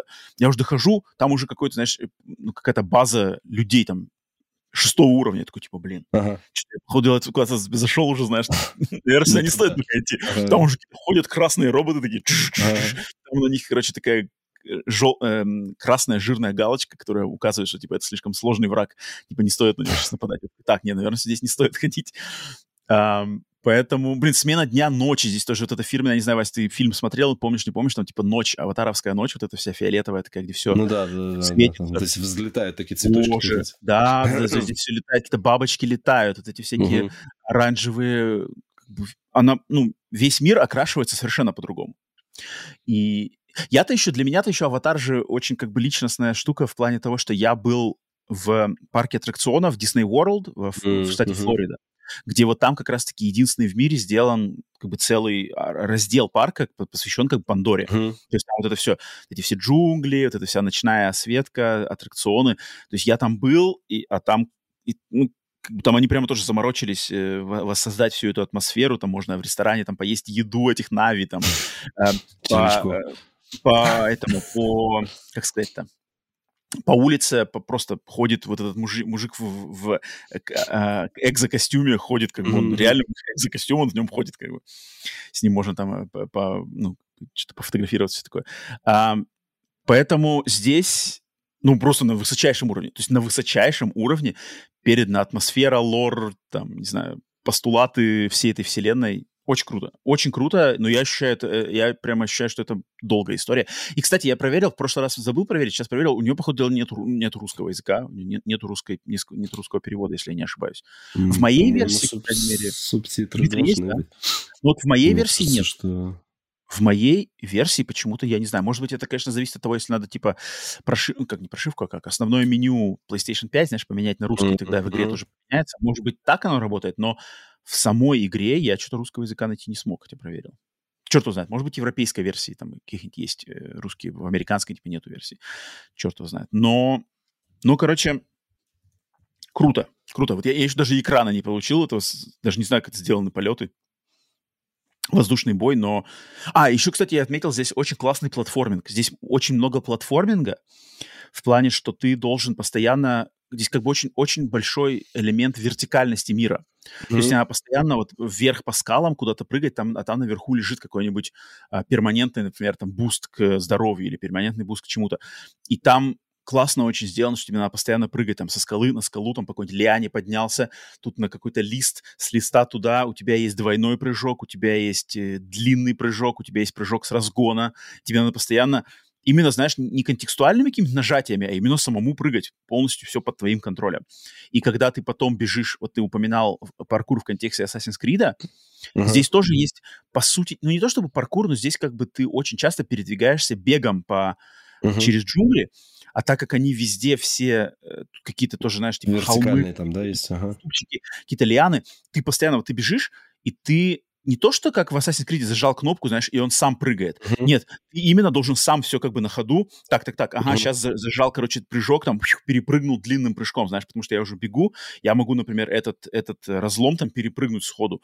Там тут, например, видишь, лиана влево, такая огромная лиана уходит влево, ты на нее забегаешь. Когда ты на эту лиану забегаешь, у тебя автоматически включается ускорение, потому что там, типа, лианы выделяют какое-то... типа газ, который тебе дает типа сил, и ты бежишь быстрее. И по этой лиане ты быстрее бежишь. Но тебе, пока ты на ней бежишь, тебе все равно надо быть полностью на чеку, потому что там у нее есть повороты, там как бы тебе надо поворачивать, именно не автоматически ничего бежит. Но ты чувствуешь, что скорость быстрее у тебя. Но цена ошибки не такая, как в Гостране. Я понял. Бега от первого лица есть, но не такого, как в Гостране. Да. Здесь просто классно, что они нашли способ передать вот эту всю как бы скорость и, наверное, график. В первом же Аватаре, по-моему, была сцена, когда чуть ли не от первого лица, когда Аватар бежит по лесу, там что-то такое было, мне кажется. Да, чуть-чуть, да, было. Вот, и, возможно, вот они как раз, знаешь, использовали это как для референса, для того, чтобы передать этот эффект, когда ты бежишь Аватаром по лесу. Вот. Они смогли это передать. И тут еще момент, знаешь, что ты, например... Так как аватары-то, они не аватары, точнее, а Na'vi, они же высокие, они там сколько там, по 3 метра. Классно, что ты, когда приходишь, например, в людские вот эти поселения, всякие бункеры, базы, тебе надо, чтобы заходить в дверные проемы, тебе надо все время приседать. Это клево сделано. Прям кнопку нажимать, присесть? Да, то есть именно крауч. Надо прямо крауч нажимать, заходить в эти коридоры, и по ним, по многим, надо просто даже краучем передвигаться. И если ты там забавно, что если ты как бы пытаешься встать в нем, то типа там как бы звук, типа есть, головой типа ударяется. Знаешь, это клево. И когда ты с обычными людьми сражаешься, ты чувствуешь, что ты выше их, потому что люди, они как маленькие. Очень, не знаю, для игры от первого лица как-то это нестандартно, что ты ощущаешь, что ты выше, что и ты выше. Сильнее. А они такие по сравнению с тобой маленькие, и они, в принципе, все мрут-то там от одной стрелы или там от одного удара, они как бы умирают. Вообще можно спинывать так-то. Да, то есть подлетаешь как бы и все. И поэтому они везде с роботами как бы, у них роботы везде, знаешь, там, и роботы они разные, там робот с огнеметом, там робот с пулеметом, робот с винтовкой. А с роботами уже там как бы так не попрешь, там уже они так... Причем есть роботы бронированные, которые с какими-то там типа закрытыми, что их... Типа обычный робот, там есть несколько стадий. Там есть типа робот, который просто как доспех, у которого вообще нету кабины, просто человек как бы открыт, на открытом воздухе, да? А вот легко, то есть там одной стрелой убил его, все. А второй, например, у него как бы стеклянная кабина есть. Но стеклянную кабину ты там раз-два... Ты можешь садиться? Нет, самому роботу нельзя садиться. Да. А он типа под людей они только сделаны. Если кабина стеклянная, то ты там несколько стрел как бы разбил стекло, все, убил. А есть, которых типа бронированная кабина, и все, ее как бы стеклами не разбьешь. Соответственно, их надо там сзади, им типа под двигателем... Батарейный блок там куда-нибудь. Да-да-да, у них там какая-то охладительная система, их, короче, стреляешь, они там начинают взрываться. Либо можешь сделать, открыть способности, которые там подбегаешь к нему. Там типа если у него... энергию этого робота, жизненную энергию там до половины снес, можешь подбежать, короче, и, типа, вытащить пилота, типа, из кабины, знаешь, как бы. Очень круто сделано. Но, типа, надо отдельный скилл получить. Ну, короче, клево. Потом на вертолеты прилетают, значит, там типа, подмога летит, там, чувствуешь, звук здесь просто, звук просто обалденный.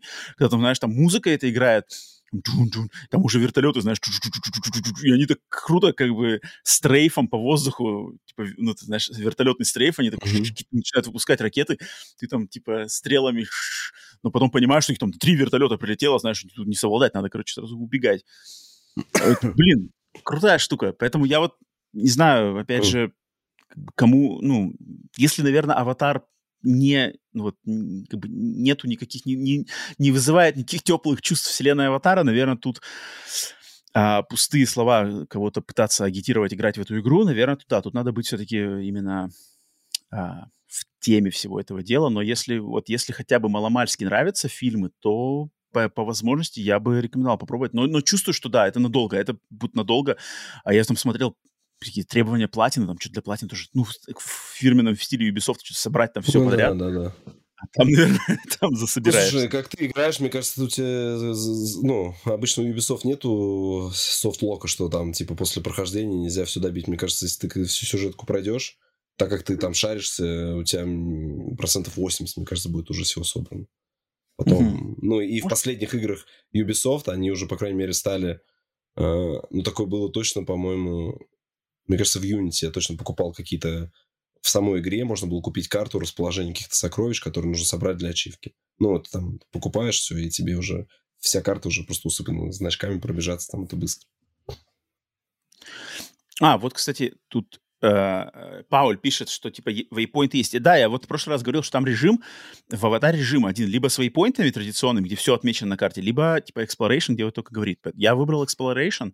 Мне так интереснее, как бы, чем вейпоинты. Как бы. Ну, да. Причем вейпоинты ты можешь все равно ставить вручную. То есть даже если, например, тебе сказали, там, найди какое-то озеро, ты просто ставишь свой ручной вейпоинт на какое-то озеро на карте, да, то есть ты думаешь, ага, наверное, вот это озеро, потому что оно на юго-востоке. Ставишь, ты бежишь на него, там, потом узнаешь, то или не то. Поэтому «Аватар», я не знаю, до конца года смогу ли я вообще его закрыть, фигня. Я, тем более, еще играю на харде. Не знаю, не уверен. Ну да, тем более, я тут уезжаю, так поэтому черт знает. Ну, блин, мне прямо нравится. Окей, с «Аватаром», если будет еще что-нибудь интересное, вернусь потом к нему. Расскажу уже, когда пройду. И пару слов по «Робокопу». RoboCop: Rogue City, который я прошел и закрыл на платину, даже потому что платина очень простая, и ее, в принципе, когда я игру прошел, там уже оставалось что-то буквально каких-то пара-тройка банальных трофеев, а там можно в любой момент игры вернуться и все это закрыть. Поэтому платину тоже решил добить. Блин, чудо, к сожалению, не произошло. То есть, да, то есть мои чувства к этой игре, они, может быть, немножко под конец стали теплее, потому что именно в конце там как-то началось прямо мочилово такое, как бы, ну, то есть там я уже такой, ты уже прокачанный, как робокоп, именно прокачанный, у тебя какие-то способности, оружие там больше, и ты, и врагов на тебя убегает больше, поэтому там последние пару уровней, там как на тебя дофига всего выходит, но ты все равно там типа всех расстреливаешь, там что-то такое, как-то мне даже в самом конце больше понравилось, то есть там какое-то ощущение того, что ты вот именно робокоп, которого все стреляют, тебе пофиг, ты все равно всех отстреливаешь, оно появилось больше именно к концу игры, но не знаю, что-то я как-то остался все равно зачарован робокопом, к сожалению, и меня вот расстроило, что в этой игре очень... Блин, сюжет очень, как бы, очень какой-то он блеклый. То есть они ничего не придумали интересного, чего не было в фильмах. То есть они взяли какие-то постулаты прямо вот один из фильмов. То есть боссы прямо вот из фильмов. Вот какие в фильмах у Робокопа были боссы, вот они здесь есть. Все. Ничего своего они вообще ничего не придумывали. То есть каких-то интересных там врагов, каких-то интересных других там роботов именно для игры с дизайном ничего не придумали. Каких-то интересных, не знаю, перипетий сюжета относительно там Мёрфи и все такое. Все какое-то очень банальное. Главный злодей какой-то безликий. Все твои отношения, все какое-то такое очень пресное, что ли. Я не знаю, я не смог я что-то проникнуться этим всем. И под конец, хотя играл на харде, как бы тоже, знаешь, ну, полностью там вникал во все эти системы, прокачку, там потом понял лучше там вот эти все чипы, как там вставлять, как они работают, как-то разобрался лучше. Но что-то как-то, я не знаю. Короче, Для меня RoboCop: Rogue City оказался, наверное, окажется, скорее всего, главным, наверное, разочарованием игровым. Да, потому что я что-то ожидал, что это будет. Причем, когда я играл, я все-таки думал, типа, а что можно сделать? Как бы что, ну, наверное, вот своего что-то больше. То есть придумали бы какого-нибудь... В Терминаторе они именно придумали больше своего, да? То есть там... Почему? Ну, ну, как бы да, в Терминаторе, то есть у них там, например, есть там какие-то... Они придумали, например... Ну, именно сюжетные, я имею в виду, то есть там, ну... Да, то есть они, их Терминатор, он является, по сути дела, полноценной третьей частью серии. То есть он учитывает события первого Терминатора, второго Терминатора, персонажей, там какие-то лоровые штуки. Здесь они как бы дают какую-то свою новое видение и новую как бы концовку ко всей франшизе, по сути дела. То есть Терминатор, он прямо по нарастающей идет к... апогею вот всей войны, типа войны человечества против машин. А RoboCop, он как бы... Получается, что это просто промежуточное звено между второй частью фильма и третьей частью фильма. Потому что RoboCop игра заканчивается там, где должна начинаться как бы третья часть фильма. Как бы нету никаких мощных событий каких-то, знаешь, интересных ракурсов. Все, в принципе, одинаковое. А в «Терминаторе» там были придуманы какие-то интересные... Там были... Ну, там враги, конечно, были уникальные, там какие-то паукообразные роботы, но они, в принципе, ничего особенного таким не это. Ну, там как-то, не знаю, может быть, просто сама вселенная Терминатора, может быть, я ее больше люблю. И мне кажется, ну, мне просто кажется, что во вселенной Терминатора типа, война людей против машин в будущем, там просто как бы интереснее какие-то концепты. То есть там есть, например, там либо ты просто шкеришься по руинам, да, стреляешься с роботами, например, а потом там ты попадаешь в какой-нибудь там разрушенный госпиталь, а его патрулируют именно вот эти Т-800 роботы, знаешь, а они, короче, тебя на тот момент в игре типа убивают с одного... То есть если он тебя схватил, все, ты умер. Соответственно, тебе надо... Там такой хоррор прямо элемент, знаешь, что ты, короче, должен прятаться от них, они это все патрулируют, музыка, короче, вот это все фирменная, знаешь, там тут-тут, ну, вот это фирменный такой индастриал, атмосферный индастриал, электронный и терминаторовский, и они ходят, знаешь, красными глазами, там, и тебе надо прятаться, потому что тебе нельзя, чтобы не заметили. Такой сегмент есть. Есть там сегмент, где ты на машине там едешь, знаешь, там тебе надо отстреливаться, за тобой летающий терминатор летит, и ты на машине его отстреливаешь. Какие-то огромные там битвы с этими танками, все это есть. А в RoboCop'е все сходится к тому, что ты заходишь в комнату, все, отстрелял всех, идем дальше, следующая комната, всех отстрелял. Там какие-то снайперы появились, отстрелял снайперов сначала, мужик с гранатометом, сначала его, потом так же. Не знаю, какой-то он фиг знает. Не знаю. И причем то, что его так все расхваливают, может быть, просто... Его расхваливают, потому что в «Терминатор» не играли. Я не знаю. Короче, ну, странно. Кстати, очень многие не играли в «Терминатор». Не играли в «Терминатора», и тогда, в принципе, получается, что для тех людей, кто в «Терминатор» не играл, этот RoboCop, он как бы, как вот для меня в свое время был «Терминатор», как бы игра из ниоткуда по близкому сердцу. Да. Из ниоткуда и клевая. Да, с огрешками, да, видно, что бюджет не такой, но видно, что душа в ней есть.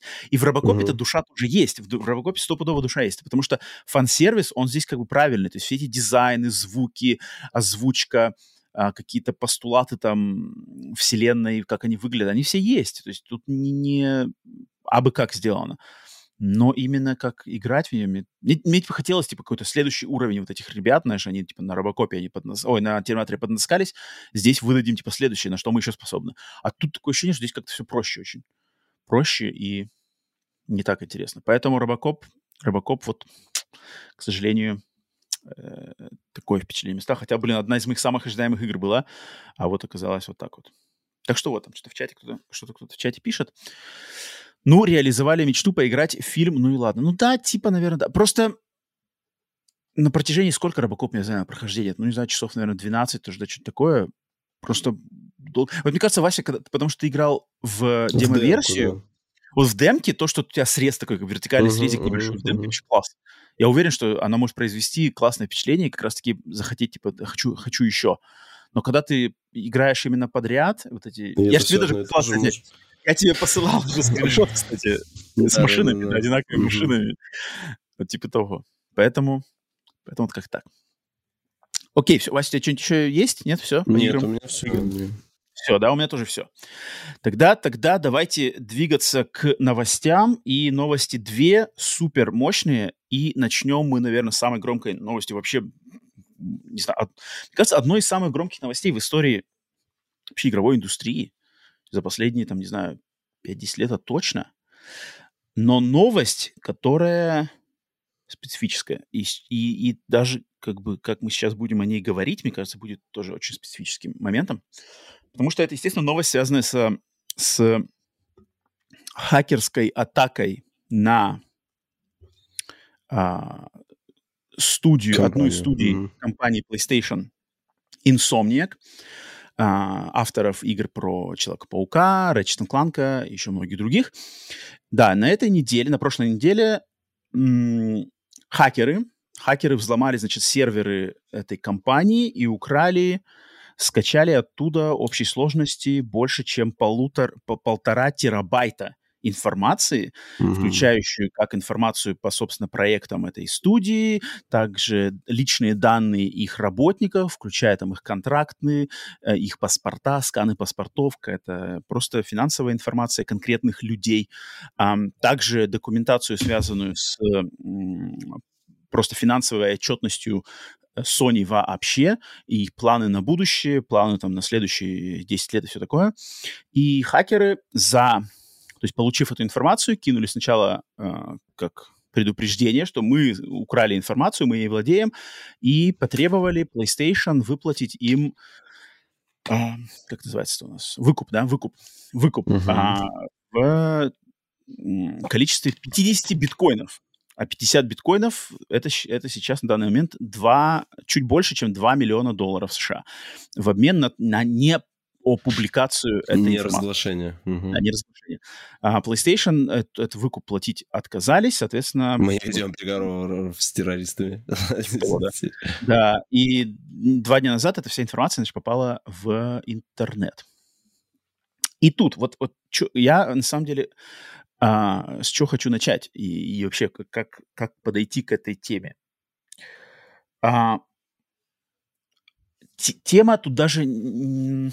Мне конкретно по этому событию. Мы с Васей, я думаю, кто давно слушает подкасты, уже поняли, когда какие-то серьезные события происходят, там презентации, какая-то информация, мы любим именно подробно разобрать там всю предоставленную информацию, которую находят. Но конкретно в случае вот того, что случилось с Insomniac в этот раз и PlayStation, да, мне вот именно глубокий разбор каждого конкретного момента, связанного с сливом, да, с какой-то, что тут оказалось публичной информацией, мне... Вот, кроме шуток, как бы даже неприятно в это погружаться, потому что я вижу, что здесь подноготные этой всей ситуации, то есть как бы хакеры, которые говнюки те еще, да, они, получается, информацию утащили, хотели деньги, им деньги платить отказались, и они говорят, тогда мы их опубликуем на общее, как бы на общее рассмотрение. И мне кажется, вот если начинать... И там любой создатель контента, будь там мы, подкастеры, кто-то еще, те, кто начинает это все смаковать, то есть, давайте там сейчас мы разберем все, значит... То есть там были слиты прямо полностью сюжет, например, игры про Росомаху, там все, кто что озвучивает, какие-то кадры, геймплей, все такое.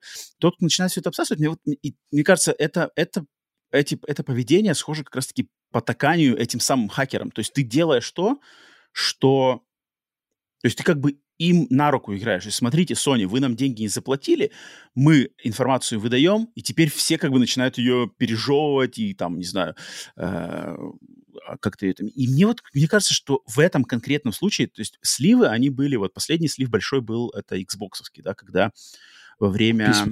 судебных слушаний. Но там слив был ошибка, то есть там кто-то что-то неправильно залил на сервер, оказалось публичной информацией, все расхватали, мы все посмотрели. Это как бы ошибка, это больше как курьез, и в нем не было никакой, что ли, злых намерений. А вот здесь слив, он максимально со злыми намерениями, он максимально с криминальными прямо намерениями, то есть получить бабки за информацию, в частности, публичную, личную информацию людей. И, то есть, я как бы не секрет, у меня моя девушка работает в как раз-таки отделе кадров, тоже в большой корпорации. Uh-huh. Я, когда услышал эти новости, я в первом человеке, которым пошел это обсуждать и рассказывать, это было с ней. То есть я ей прям говорю, слушай, смотри, что произошло. Я ей рассказал. То есть я говорю, а, типа, если бы в вашей компании произошло то же самое, типа, как бы вы... Она говорит, ну, это как бы, это катастрофа. То есть это катастрофа. Это катастрофические последствия для компаний в общем, для отдела кадров, для работников. То есть это, кроме шуток, это очень серьезно. Это скажется на этих... инвесторских, короче, стоимости акций. Да, на стоимости акций, просто на спокойствии людей, тем более перед рождественскими праздниками. То есть спокойствие, твои контракты, там, паспорта, да, личные данные попали в интернет, их может скачать кто угодно, а так как кража личности, да, identity theft, это одно из самых сейчас распространенных киберпреступлений, да, которые вообще возможны в наше современное время, то это очень-очень обидно, очень сложно. И самое обидное, что как бы, с этим ничего не сделать. То есть это уже случилось, и ты не можешь никак никого задобрить. То есть ты не можешь ничего сделать, что типа, ой, там, не переживайте, мы сейчас вам сделаем там новый паспорт. Значит, это как не работает. То есть, как вышло, тут нету даже никаких способов, что ли, извиниться или как-то...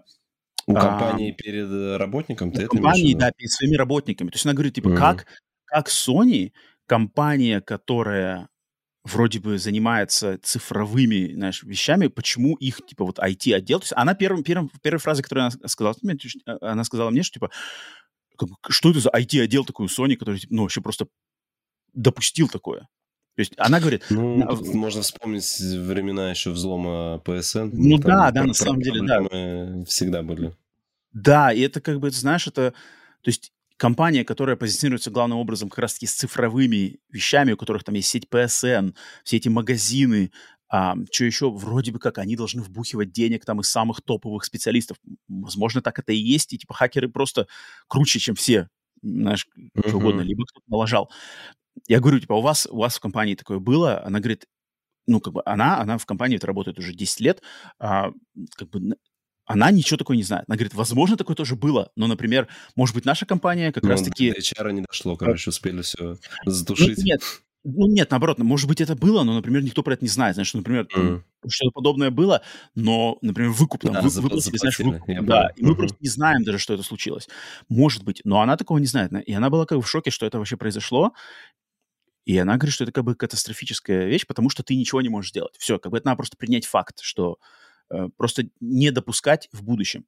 И вот как раз-таки поэтому мне вот обсуждать там конкретно, вгрызаться в подробности, тем более там какой-то росомахи игры, мне вот не особо приятно. Не знаю, Вась, ты как бы разделяешь мои чувства относительно этого? Потому что, мне кажется, от этого конкретно, вот от этой конкретной ситуации, вот конкретно в этого примера, как бы мне не хочется даже, знаешь, как бы типа, о чем мы там узнали, а давайте как-то это сейчас все, короче, пережуем, давайте сейчас все это грязное там бельишко разберем. Слушай, ну я с этой стороны не смотрел. То есть то, что, не знаю, может быть, из-за того, что я уже не переживаю там, что с моими данными, у нас же эти все госуслуги, там, знаешь, там и так далее, поэтому... Я знаю, что... То есть, грубо говоря, это вот история...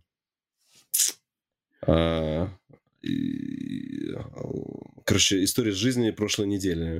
Мы зашли в отделение банка. Я зашел в отделение банка, да. Хотел там узнать, там, значит, условия там, да, определенные. Я захожу, значит, такое, ну, они мне говорят, так, скажите там ваш номер телефона. Я, хорошо, я сказал. Я им сказал, они такие, а вы что, не являетесь нашим клиентом? Я говорю, нет. Я говорю, вы знаете, вы типа, вот я работаю здесь 5 лет, вы первый человек, который пришел, и вы до сих пор не являетесь нашим, типа, клиентом. Там, знаешь, там чуть ли не, там, она там в какой-то момент, там, типа, зовет там какого-то старшего, значит, сотрудника банка, говорит, приди там, приложи какой-то ключ, тут пришел, значит, клиент, пришел человек, который до этого вообще с этим банком ни разу не взаимодействовал. Я на них смотрю, как он думает. И он говорит, очень странно, вам сколько, что, типа, вы вот там в 36 лет ни разу не пользовались вообще услугами. Я говорю, ну, у меня не было какой-то именно цели с вашим банком. У меня есть банк другой, я с ним сколько лет живу, с вашим не взаимодействовал. Вот. И, короче, все, она, ну, все, мы, значит, там, она меня куда-то зарегистрировала. Я выхожу из банка, мне через 5 минут звонят. Через 5 минут звонит вообще другой банк, другой этот, уже звонят. Здравствуйте, мы там с вами с рекламным предложением. Вот как бы совпадение, я думаю, не думаю. Поэтому, знаешь, я так уже к личным данным, я понимаю, что, наверное, мне тут друг тоже писал, говорит, хочешь, тебе скину бот, короче, где ты вводишь свой номер телефона или почту, и он тебе показывает вообще, где ты засветился, где ты не засветился. Я говорю, ой, слушай, говорю, я вот таким ботам больше не доверяю, что ты туда вводишь, они еще больше только с тебя информации соберут. Он говорит, не, ну я так посмотрел, вроде там, короче, это все чисто. Я говорю, ну ладно. Я пока не заходил, вот не пробовал, но я понимаю, что, ну, как бы на меня, если захотеть, информации можно кучу накопать, поэтому в это, с этой точки зрения, вот к персональным данным я уже отношусь с такой... Ну, плохо, если они будут мошенникам. Мне часто, ну, мошенники там раз в месяц точно звонят мне на телефон там с каким-нибудь предложением, но я их уже отсекаешь там на старте, как вот, как только слышишь. Поэтому вот то, что... взломали именно личные данные, ну, персонала, для меня я не могу представить, насколько это для вас, ну, получается, для них, насколько это ущерб, потому что я живу в такой ситуации, где у меня все данные, ну, как бы уже так или иначе, у меня либо с моего оператора данные утекли, либо еще что-то, потому что, ну, как бы звонят постоянно вот эти. Ну, слава богу, нельзя где-то там на меня что-то оформить. А последний раз вообще был прикол. Я сижу, и мне приходит смс-ка, что типа попытка списания с вашей карты. Я такой думаю, вот это вообще что-то новое, такого не было. Но я как бы... И после этого какой-то номер пытался мне звонить, но у меня его телефон заблочил, сказал, что типа это спам, не отвечайте на него. Вот, возможно, там тоже был какой-то вариант развода, но я как бы, видишь, не... Я-то больше тут понимаю, как бы, что это просто подло со стороны. То есть у них есть информация. Вот у нас есть информация про Росомаху, у нас есть финансовые отчеты Sony, у нас есть там планы Insomniac, и у нас еще есть личные данные работников. Окей, хакеры, вы, если вы, у вас есть как бы хоть какая-то, не знаю, совесть там или что такое, просто откиньте личные данные. Ну зачем, как бы, зачем лишний раз обычным людям, не шишкам, а кому-то, да? Здесь согласен, как да, бы, что, конечно, вот обычные разработчики пострадают. Разница-то какой? Финансовая отчетность Sony там выкладываете, да. Здесь обычные люди, и они это делают как бы с таким очень, ну, прямо злостным вот этим намерением. Это как бы мне в этом плане мне не хочется обсуждать и радоваться за это все дело, и даже как бы интерес проявлять большой. Как будто кажется, что я как бы замараюсь чем-то вот от этих хакеров в этом плане. Ну, а вот что касаемо утечек по играм, я, в принципе, ну, я посмотрел, и мне интересно. То есть, видишь, с играми, например, нет такого, что, знаешь, там выходит игра, и к ней еще игр, там диск с дополнительным материалом, где можно посмотреть, как игра разрабатывалась. А мне, например, это интересно. Вот там видео про Росомахи, которые слили, они сейчас на ранней стадии, но ты можешь посмотреть вообще, как это вот изнутри процесс. Это потом где-то они выступают с этими видео на конференциях, там, GDC, там, да, вот конференция для разработчиков. Но так как я туда не езжу, доклады тут не смотрю, я этих видео не вижу, да, и как бы у меня нет такой цели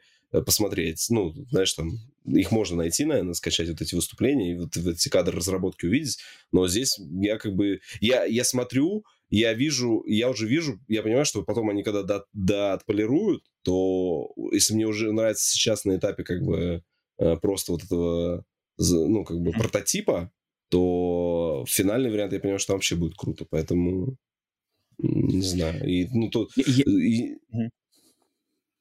Вась? Ну, да, и интересно тоже было посмотреть, ну, там, кто сколько заработал, это просто посмотреть с точки зрения, ну, потому что это данные не публичные, да, а так здесь их, ну, опубликовали, интересно вообще, да, посмотреть и уже для саморазвития понимать вообще, да, там, грубо говоря, сколько стоит разработки игра, там, уровня Спайдермена, да, и сколько они на ней зарабатывают, то есть там они зарабатывают, ну, именно конкретный прибыли за вычетом даже цены разработки, то есть там как бы суммы-то не миллиарды, они там не в миллиардах купаются. И, знаешь, там ну, если уже углубляться, там, да, например, то был там анонс, что Insomniac тоже делают, ну, я так и не понял, что они делают или делали какую-то, значит, онлайновую игру по Спайдермену. И, знаешь, я такой подумал, то есть, по ходу Sony, вот когда они тогда заявляли вот эти свои 16, там, сколько там, 15 этих онлайн-проектов, они реально, знаешь, это, я представил, что Sony это, короче, как у нас вот есть большие госкорпорации, в которых кучу филиалов есть. И, знаешь, и где-нибудь на верхушке выпускают какой-нибудь приказ, там, значит, все филиалы должны сделать там то-то, то-то. И, то есть, даже у тебя филиал, который в жизни никогда с этим не был связан, они должны либо какую-то отписку написать, либо придумать какой-то проект там, да, чтобы отчитаться на вышестоящий. И, то есть, я думал, что, в принципе, у Sony это не так устроено, а здесь получается, что, знаешь, они такое ощущение, что реально всех собрали. Значит так, все делайте онлайн. У нас был, ну, онлайн по Last of Us, у нас были новости, что там что-то Гурилла делает, какой-то Horizon онлайн, здесь, получается, Insomniac делали, то есть там можно так сейчас все перебрать студии, которые есть у Sony, и реально предположить, что так или иначе все студии, которые раньше занимались чисто синглом, та же там Санта-Моника, например, я не удивлюсь, что там есть какой-нибудь God of War онлайн, то есть они реально сказали, а давайте-ка вы пофантазируете на тему онлайна, ну, типа, в том сеттинге, который вы делали одиночную игру. То есть, как бы, ну, насколько бы бредовая эта игра, ну, вообще идея не звучала. И то, что они на это, как бы, тратят деньги, не знаю. Вот, честно... Но это мы сейчас еще обсудим в контексте второй новости сегодняшнего выпуска. Но вообще... Вот ты сказал по поводу Росомахи, конкретно Росомахи. Потому что я лично ничего не смотрел. То есть, да, у меня нету интереса именно относительно Росомахи. То есть вот эти все... Я видел, что там прямо и сюжет, и кто там актеры озвучки. Нет, сюжет, и кто актеры, это мне тоже ехало болело. Я вот именно посмотрел просто, как геймплейно она играется. Причем у меня интереса к игре по Росомахе нету. То есть я ее не планирую там играть, и как бы я полностью... выпал из конвейера Марвела и в плане фильмов, и в плане игр, поэтому как бы и Человек-паука я пропускаю, все такое. Это без негатива, но просто у меня нету времени на это. Интереса к этому нету. Но мне как бы обидно за людей, которые... И, кстати, вот когда был слив GTA 6, тогда вот это тоже какого-то билда, я тоже не смотрел, я буквально там пару каких-то гифок я видел, но я прям не смотрел, потому что, ну вот, мне не нравится, когда... То есть я помню, когда рос, вот эти моменты, как, знаешь, каких-то анонсов игр, когда ты ничего не знаешь, когда ты даже ну, например, какой-нибудь из последних событий, там какой-нибудь Death Stranding, да, Death Stranding 2, там, не знаю, хотя даже Death Stranding 2 был, в принципе, слит уже так или иначе, хотя там было совершенно ошибочно слито, не так мерзко, но... Первый Death Stranding, да, новый проект Кодзимы, никто ничего не знает, трейлер, ты ничего не понимаешь, название, там, какие концепты, что это за игра. И вот это чувство, блин, оно во-первых, оно может случиться только один раз, такой как бы классный анонс, он существует только один раз в какой-то определенный момент. Если до этого анонса он был слит или даже как-то просто информация о нем просочилась, все, уже эффекта такого стопроцентного не будет. А когда... Игра показана за много лет, за несколько лет до даже просто анонса официального с геймплеем, то я как бы ощущаю это как со стороны разработчиков. То есть они работают над этим, там вкладывают свои усилия, пот, кровь и что там, медные трубы. И как бы их работа в самом нелицеприятном виде, но явно они не так бы хотели свою игру презентовать миру. И она как бы попадает, типа, смотрите, вот, знаешь, как, ну, как будто как голый, знаешь, человека голым выставляют. Человек-то, может быть, и красивый, там, знаешь, но блин, ну, как бы, ему бы хотелось бы не так, знаешь, как бы себя показать. А вот получилось так, что его там выгнали на улицу голым, и все, типа, видят. Знаешь, кто-то там будет в восторге, кто-то будет смеяться, кто-то там, не знаю, будет там глаза закрывать, все такое. Здесь очень похоже, что мне просто обидно за тех людей, которые над этим работают, это их, как бы, труд, и с ним как бы так вот просто, ну, как бы нахально, по-хамски обходятся. И поэтому это вредит. Мне кажется, это вредит, потому что эта же информация начинает людьми, которые в гейминге находятся как бы в хищном, вот этом хищном хайпажорском секторе, которые нужны клики, которым нужна вот эта всякая грязь, которые начинают и сразу же, как это называется, из этой информации сразу же начинают придумывать эти заголовки, знаешь, какие-то там превьюшки для Ютуба, темы, стримы, выпуски там, все там, Росомаха слита, ставим крест на ней, знаешь, вот эти все пытаться навариться. Оно все дает амуниции, оно все снабжает амуницией вот это гнилое комьюнити, которое паразитизирует на гейминге и наваривается на нем по всей, в любом секторе интернета, потому что таких полным-полно, везде таких людей, которые вот эти все заголовки, вот эти все сливы начинают сразу же пускать в себе выгоду без даже задней мысли о том, что там, как это влияет на ожидания, на сам продукт, на отношение к играм, на там их на неокрепшие умы там, людей, да, детей, которые там подрастающее поколение. Но кто следит за этим? Меня это на самом деле... Ну, то есть я не хочу это смаковать, не хочу к этому как-то относиться. Лучше занимайтесь своим делом. Понятное дело, что такого дофига. И, к сожалению, все эти современные алгоритмы, соцсети, они все это, наоборот, пропагандируют, так как это сейчас все подкрепляется финансовой выгодой, да, то есть там чем больше у тебя кликов, просмотров, соответственно, тебе больше финансовая выгода, соответственно, тебе... Короче, это сумасшедший водоворот, сумасшедшая петля, кольцевая вот эта связь, которая мерзопакостная и которая, на самом деле, очень большую тень для меня лично кидает на все этот гейминг. И вот ситуация с Insomniac, Insomniac, на самом деле, знаешь... Студия, которая... это одна из лучших, если не лучшая студия, которая вот на данный момент сейчас вообще работает в бизнесе, да, в индустрии. Но просто это вот, люди, которые, по сути дела, на себе тащат по большей части все поколение PlayStation 5 в контексте эксклюзивов Sony, которые делают высококачественные игры. И нет бы взламывать...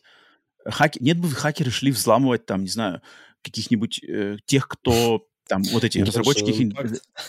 Ну, даже не столько геншный пакт, но нет, каких-нибудь, знаешь, вот те, кто на самом деле пытаются навариться на каком-нибудь там низкими, там какой-нибудь Day Before, да, вот скандал на прошлом деле был Day Before. Вот нет бы там взломать, знаешь, и разузнать, что у них там на самом деле происходит. Либо взломайте Хасана Карамана, да, который сделал Abandon, чтобы мы заранее знали, что это такое, это пуля или это реальный человек, да, чтобы мы знали.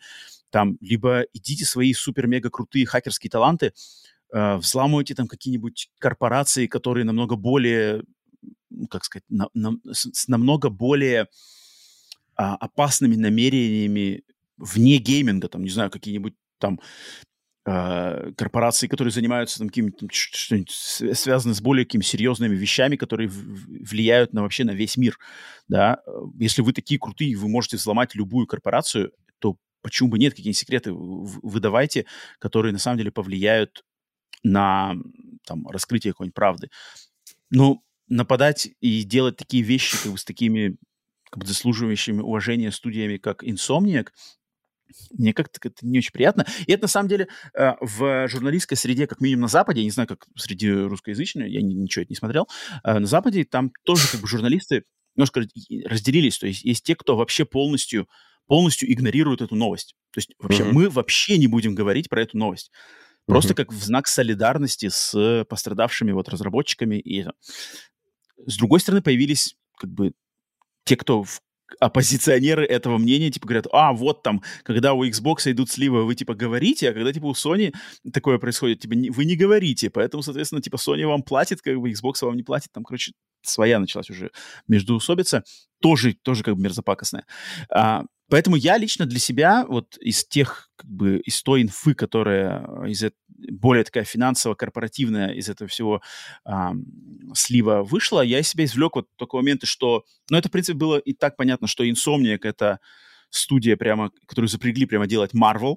То есть там у них прямо все Marvel-продукция на следующие, до 30-го года. Только Ratchet & Clank там случайно зачесывается. Да, Ratchet & Clank, который, возможно, наверное, даже как-либо PlayStation 6, который, мне кажется... Да. Может быть, как мне кажется, техническая... Техническая демка или что-то такое для PlayStation 6, учитывая при том, что Ratchet & Clank Получается, предыдущий Rift Apart, на нем деньги они потеряли даже. То есть там даже убыток. Это обидно, потому что нету нигде Resistance. То, что я хочу от Insomniac, это либо новая IP. Новая IP там фигурирует, но конкретики никакой нету. Либо Resistance. Возвращение серии Resistance, одного из лучших консольных шутеров от первого лица вообще в истории консолей. Нет. Ни слуху, ни духу. Сплошной Marvel. X-мены, там, та-та-та. Мне лично, ну, вообще неинтересно. То есть для меня Marvel — это пустое слово. Мне в контексте супергероев мне вообще интересен, наверное, только посмотреть, что все-таки выйдет из Suicide Squad. Вот это мне интересно, да. Вот конкретный Suicide Squad. Чудо-женщина мне неинтересно. Блейд там, это тоже мне неинтересно, хоть это аркейд. Ну, неинтересно. Надоели мне Marvel супергерои. Но вот Suicide Squad просто на силе репутации Rocksteady мне интересно посмотреть. Хотя там будет, скорее всего, больно, разочарование и грусть. Но я хочу своими руками пощупать, когда эта игра выйдет. Тут же то, что как бы такую талантливую студию, по сути дела, делают из нее Marvel Conveyor, и Marvel, да, финансовое заключение Sony, что Marvel с этих игр получает очень серьезные прямо деньги, там, по этому контракту, да, по соглашению, причем не только с игр, но даже с бандлов, типа консоль плюс игра, все такое, да, это эксклюзивная сделка. Не знаю, это интересно. И, опять же, наталкивает на мысли, вот, что на прошлой неделе... Точнее, не на прошлой неделе, а на прошлой неделе, да? Game Awards, когда анонсирован был Blade. Игра Blade, да? Да, ничего не говорили про Xbox, но, скорее всего, он тоже будет эксклюзивом, мне кажется. Но это вот... А почему? То есть, очень странно, да? Когда показывают Blade, если это стопроцентный эксклюзив. Ну, не говорить, что это эксклюзив, это глупо. То есть, может быть, сам Джефф Килли сказал, что не нужно мне тут сейчас, типа... Там, по-моему, все трейлеры, которые показывались, там нигде не было конкретно, что типа... ну, там даже... То есть... Вот, я не знаю, вот надо пересмотреть трейлер Final Fantasy 7. Там было написано, что это эксклюзив, он PS5. Что-то, мне кажется, там просто трейлер показали, а вот эту эксклюзивность, типа, они, может... Джефф Килли решил, что моя выставка не про вот эксклюзивность, что, типа, это... Тут, может быть, так. Просто смотри, если... Вот показывают трейлер Blade Marvel. Если это эксклюзивная игра Microsoft, и она... Как бы и у Microsoft полностью развязаны руки, как эту игру представлять, они по-любому должны поставить либо плашку Xbox Game Studios, либо плашку Coming to Game Pass. Да, что такое? Этих плашек не было. Причин, почему этих плашек не было, может быть, несколько, но какая-то причина есть, потому что если этой причины нету, то Microsoft, ну, это глупо не ставить упоминание того, что это игра Xbox. На ней брендинг Xbox. У других игр плашки стояли или нет? Я вот что-то вообще не помню про платформу, там ничего. А там потому что эксклюзивов-то никаких особо не показывали. Ну, то есть, понятное дело, что God of War, там, да, показывают DLC God of War, но это как бы само собой разумеющееся, что это, да. Здесь, если только принцип, что, типа, само собой разумеющееся, но фиг знает. Представь, мне кажется, если... То есть, например, представь, если бы Blade была игрой Marvel для PlayStation, по-любому бы этот ролик начинался с плашки PlayStation Studios. Та-та-та-та-та. Blade. По-любому. Ну, Sony всегда так делает. Sony всегда так делает, даже на проектах, которые от сторонних разработчиков по заказу, там, какой-нибудь Blade of the Ronin, да, вот это все. PlayStation Studios появляется, хотя делает их Team Ninja, который не PlayStation, но все равно PlayStation Studios. Sony никогда не упускает шанс прорекламировать. Да, что типа это наше. Здесь же этого вообще нету.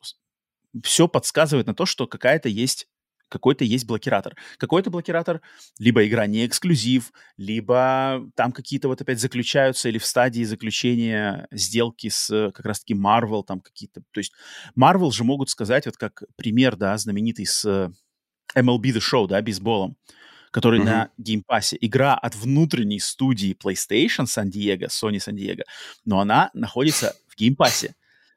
И когда ты ее в геймпассе запускаешь, там появляется PlayStation Studios. Почему эта игра в геймпассе? Потому что Лига бейсбола сказала Sony, если вы хотите делать игры по нашей лицензии, вы обязаны их делать мультиплатформенными. Если вы их мультиплатформенно делать не будете, мы не дадим вам лицензию.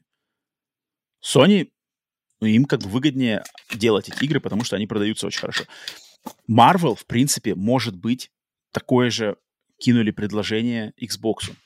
И там что-то находится. Это очень интересно, на самом деле, потому что у них эксклюзивная сделка с PlayStation, и что из этого выходит. Ну, то есть для Marvel это супер выгодно, учитывая, сколько они денег гребут до своих релизов.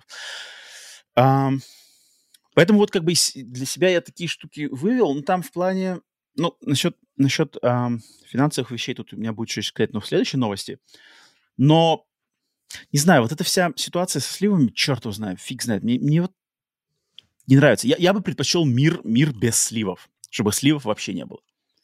То есть вернуться, я понимаю, что такое невозможно в современном контексте, да, нашей планеты, но я просто помню вот те времена, 2000-е года, да, когда не было сливов, ну, сливы не были нормой. Сейчас сливы — это норма, что перед презентацией любой мы уже, в принципе, знаем большую толику всего там, что на ней будут. Либо, то есть надо как-то себя прямо... Даже трейлер-то GTA 6 усек, казалось бы, да? Насколько его пиарили. Да, трейлер GTA 6. Тоже, там... блин, с непонятного места все равно утекло. То есть мне это не нравится. Я не люблю вот это весь, как бы, такие... Мне нравится, как бы, чтобы меня знакомили с игрой в том контексте и в том ключе, и с той подачи, которую сами ее создатели и придумывают. Мне нравится там видеть трейлер в тот момент и в том виде, в том ключе, в каком создатели это хотят, а не то, что там кто-то что-то слил, и я получил какой-то, знаешь, там дешманский 480p с огромной рекламой биткоина, ну типа, слили трейлер. Блин, мне это не нравится. Мне кажется, это, опять же, это планку общего уважения к труду других людей, эту планку, оно понижает. Все как бы становится каким-то, вот знаешь, ну, короче, нету уважения, что ли, к этому всему делу. И когда вот такой происходит слив, он мне об этом как бы очень прямо напоминает, что, черт, там же люди как бы стараются и все такое, а мы как-то к этому относимся как просто к какому-то, каким-то, знаешь, как бы вещам, которыми просто швыряются как угодно. Там, слили, не слили, там, в таком-то виде, не в таком виде. И это грустно, и я думаю, что понятно, что целую неделю точно будут копаться, тут что-нибудь всплывать. Они сейчас там каждый день. Вроде бы казалось, вчера это все вывалили, ну, да, там много, еще там много данных. Сегодня еще сливали, там еще там постоянно что-нибудь там находят, какой-нибудь повод залезть туда и что-нибудь новое откопать. Но вот, по крайней мере, пока по своим каналам, ну, может быть, это... Они такие добросовестные. Я вот про личные данные, я ничего, ну, не видел там, что, типа, вот там, слили личные данные, ссылка там, знаешь, там, типа, вот где личные данные. Личные данные прям, чтобы там скриншот приложил там, да, что тут открыл я там. Я такого не видел. Ну, они для нас-то, как бы, даже для вот этих падальщиков. Да, согласен. Да, как бы даже для падальщиков-хайпажоров это представляет интерес для людей намного более... стрёмных и опасных, которые могут с этими личными данными сделать вещи, которые мы даже представлять не хотим. И лучше, надеюсь, этого не произойдет, потому что никому не желаю, чтобы там, знаешь, его данные где-то возникли, подальше вляпываешься в историю вообще, не сделав ничего, а оказываешься как бы втянут в какую-нибудь мерзопакостную ситуацию. Поэтому не знаю, блин, хакеры мудаки, как бы я тут нисколько, вещи разные, то есть как бы слив сливу рознь. Когда кто-то по ошибке нажимает Enter не в той графе, и нам показываются документы Microsoft, где там Джим Райан что-то с кем-то бежит, это другое. Это как бы это курьезная ошибка, благодаря которой мы получили данные огромной корпорации, да, которые как бы их какие-то закулисные разговоры, которые не влияют никак на... конкретных каких-то людей именно вот из народа, так сказать.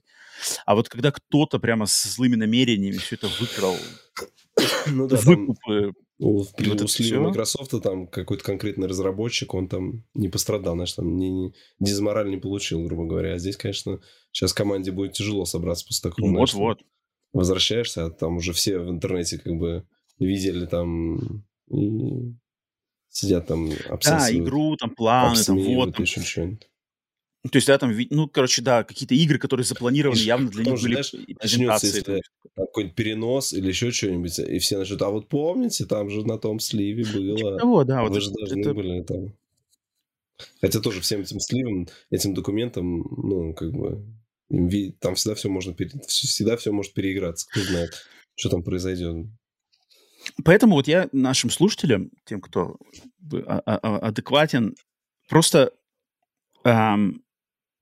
как бы обратите вот по ходу, не знаю, существования в соцсетях там и всем в интернет-сообществе, просто обратите внимание на то, кто на вот этой информации слива пытается на этом сейчас навариться. Начинает делать какие-то вбросы в заголовках, в видосах, в статьях, в превьюшках. Вот просто обратите внимание, кто пытается навариться вот на этой штуке и что-то, а тем более, если кто-то еще пытается на этом опять раскрутить какие-то консольные войны, что типа, о, там, смотрите, Sony нифига не зарабатывает, ой, там все, пиши, там, как бы, Sony признала свою победу Xbox, потому что там они написали в отчетностях, что Xbox превосходит их там сделки Microsoft.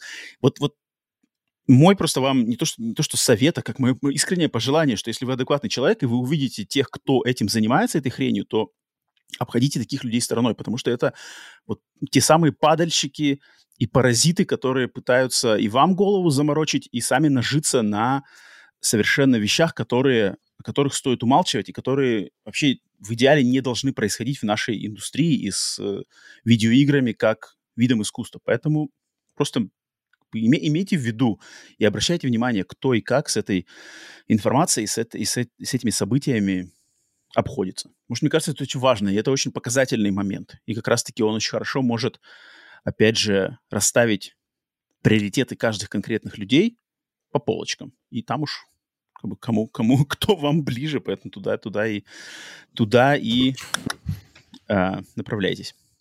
Но, это, значит, новость такая, и уверен, да, наверное, будет, если там, больше, чем 1,5 терабайта данных, то там, конечно, будет, может, еще что-то мы услышим, какие-то еще моменты, поэтому так. Но вторая новость, которая, вот это тоже, в принципе, не самая позитивная, но это уже официальная новость, никаких сливов. Новость, естественно, связана с официальной отменой игры The Last of Us Online, как она известна теперь из уст самих разработчиков, которую раньше мы знали, как называли The Last of Us Factions, но официально она все-таки называлась The Last of Us Online.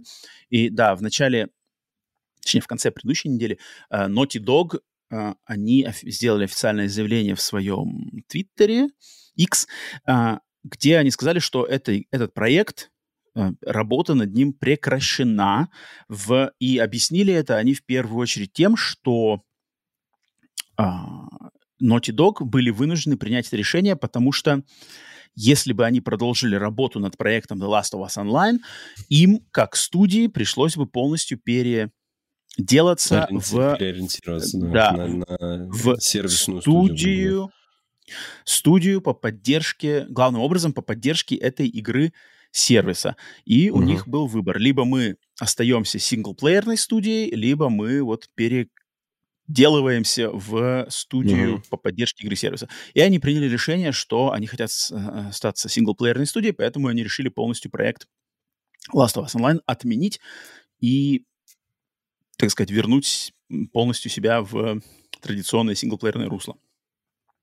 Вась, какие у тебя мысли по этому поводу, по поводу этой новости? Слушай, я только рад. Я только рад, потому что для меня Naughty Dog — это в первую очередь Uncharted, во вторую, наверное, Daxter. Ну, а Last of Us мне вообще как бы ехало-болело, поэтому я только жду, чтобы... Мне интересно, там же были слухи, что они какое-то делают в космосе что-то. Вот если они сделают что-то в космосе, я прям на старте бегу, наверное, покупаю и играю, потому что это Naughty Dog. Ну, и лично я бы не отказался от нового Uncharted какого-то. Я уже соскучился по таким играм. Чтобы прям красиво, приключения, поиск сокровищ. А такого больше никто не делает. И слава богу, что они не стали. Потому что, конечно, они могли бы как-то придумать, наверное, сделать еще одну студию. Но, наверное, они бы ее не потянули. Не знаю, почему.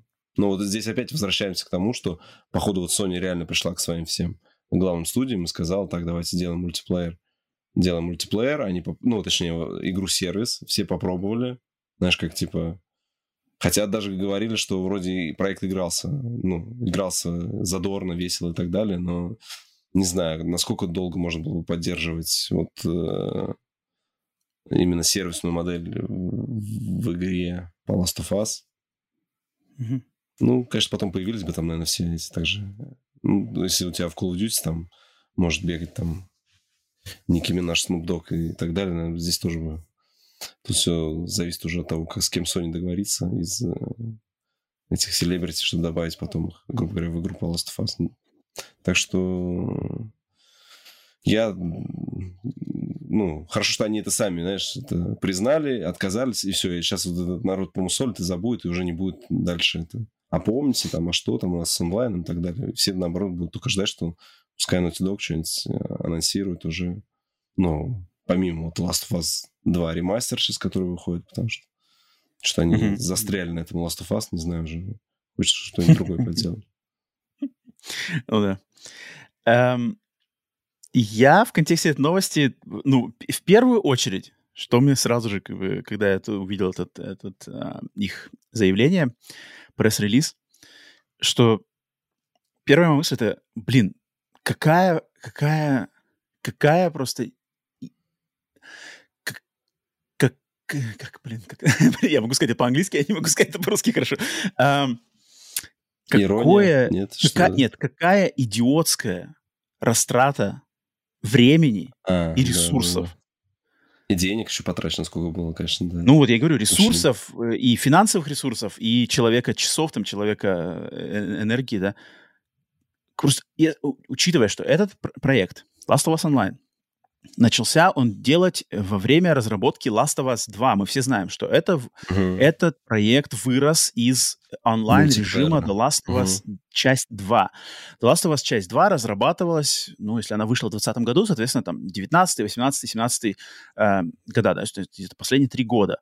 То есть этот проект, ну, давайте возьмем от его отсчет, ну, возьмем, там, не знаю, середину 2018 года, да, вот где там, не знаю, первые были...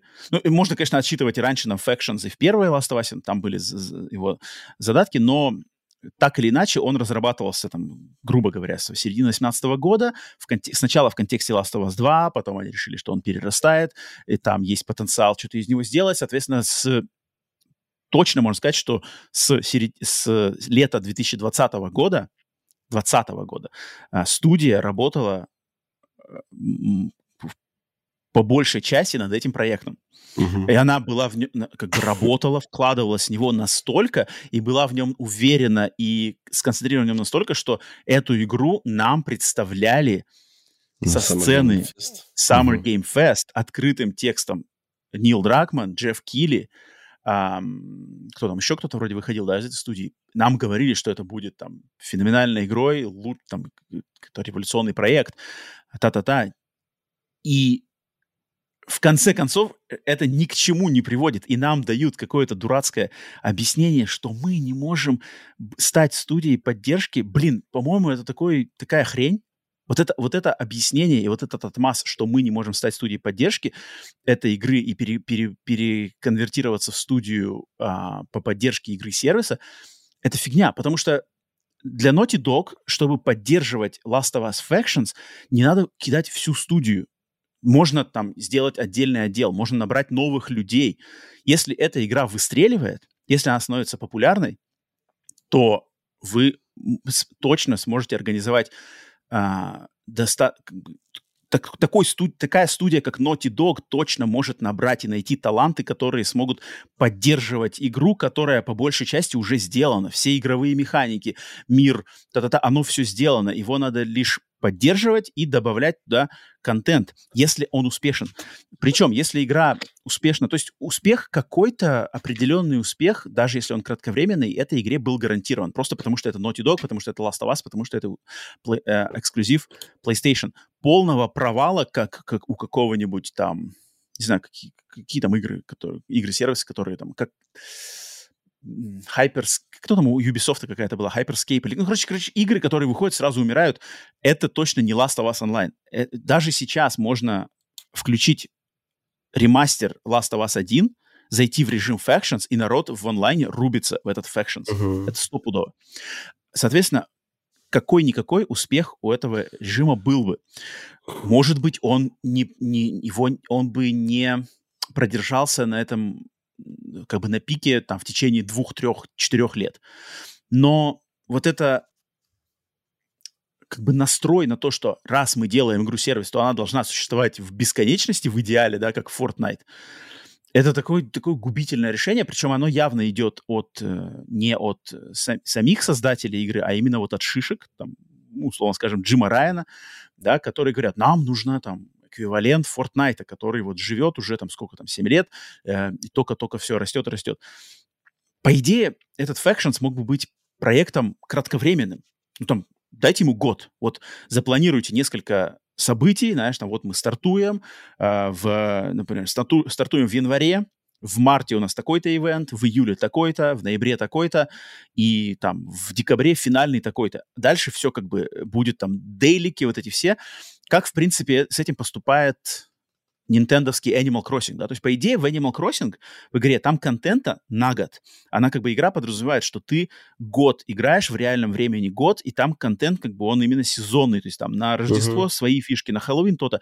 Когда ты год поиграл и уделил стопроцентное внимание Animal Crossing, ты, в принципе, получил от игры все. Ты можешь продолжать в нее играть, но там ты уже увидишь как бы повторение, то есть там на Хэллоуин будет там те же самые какие-то фишки, да, ты снова их можешь прожить, но они уже будут те же самые. И эксклюзивного, и уникального контента на второй год, а его уже будет меньше. Его будут добавлять, но его будет намного меньше, потому что просто все, закончился режим, как бы, закончился период полной поддержки. Почему нельзя было с проектом, над которым вы гребаные 3-4 года работали, вместо того, чтобы его просто убивать, выпустите его, дайте нам хотя бы поиграть, увидеть, ну, блин, слушай, куча времени потрачено. Репутацию они боятся этим испортить. Ну, вот они выпустят, и как бы все поиграют, скажут, что-то не то. Там, знаешь, там, не, ну все-таки... И потом отмываться, то есть, может, проще... Реально, как это... Я понимаю, что ты... Что лучше не выпущенная игра, чем выпущенная, но плохо сделанная, грубо говоря. Ну, да, это, то есть, ты, то есть, как бы ты, Вась, подразумеваешь, что она плохо сделанная. Но я, не, ну, мне кажется, она бы не была плохо сделанной. Я не удивлюсь, что там по качеству она, ну, навряд ли она плохо сделанная. То есть там по качеству это будет качество с Naughty Dog. Но мне кажется, она именно... Ну, то есть, может, она не цепляет на долгое время. Но ты поиграешь, все-таки такая тематика тоже зомби. Не знаю, насколько она... Ну, просто мне она вообще не близка зомби, поэтому я не знаю, насколько... Может, там у тебя, конечно, в окружении там есть знакомые, которые там любую игру про зомби играют, но я вот таких прям любителей зомбарей не знаю. Я-то просто отталкиваюсь от тех крупиц информации, которые нам были, попадали в интернет, что был нанят человек, вот этот, я не помню, как его зовут, который, значит, делал монетизацию Fortnite. Он был нанят в Naughty Dog в прошлом году... Теперь он уже оттуда ушел. И как раз-таки и вторая крупица информации нам была, что Bungie проанализировал эту игру и сказали, что у нее игре не хватает типа stickiness. Они вот прямо по-английски выражена была фраза stickiness. Stickiness — это типа липкость, как бы, что она недостаточно залипательная. То есть типа, игроки могут в нее поиграть, но на долгое время в ней нету как бы тех крюков, которые задержали бы на годы вперед. Ни слова о том, что техническое состояние там плохое, либо какой-нибудь там игровой луп плохой. Нету. И предпосылок подозревать, что Naughty Dog сделали хреновую игру, в которую хреново играть, учитывая, как игрался Last of Us 2 и как игрался изначальный вариант Factions для Last of Us 1, который нормальный, клевый.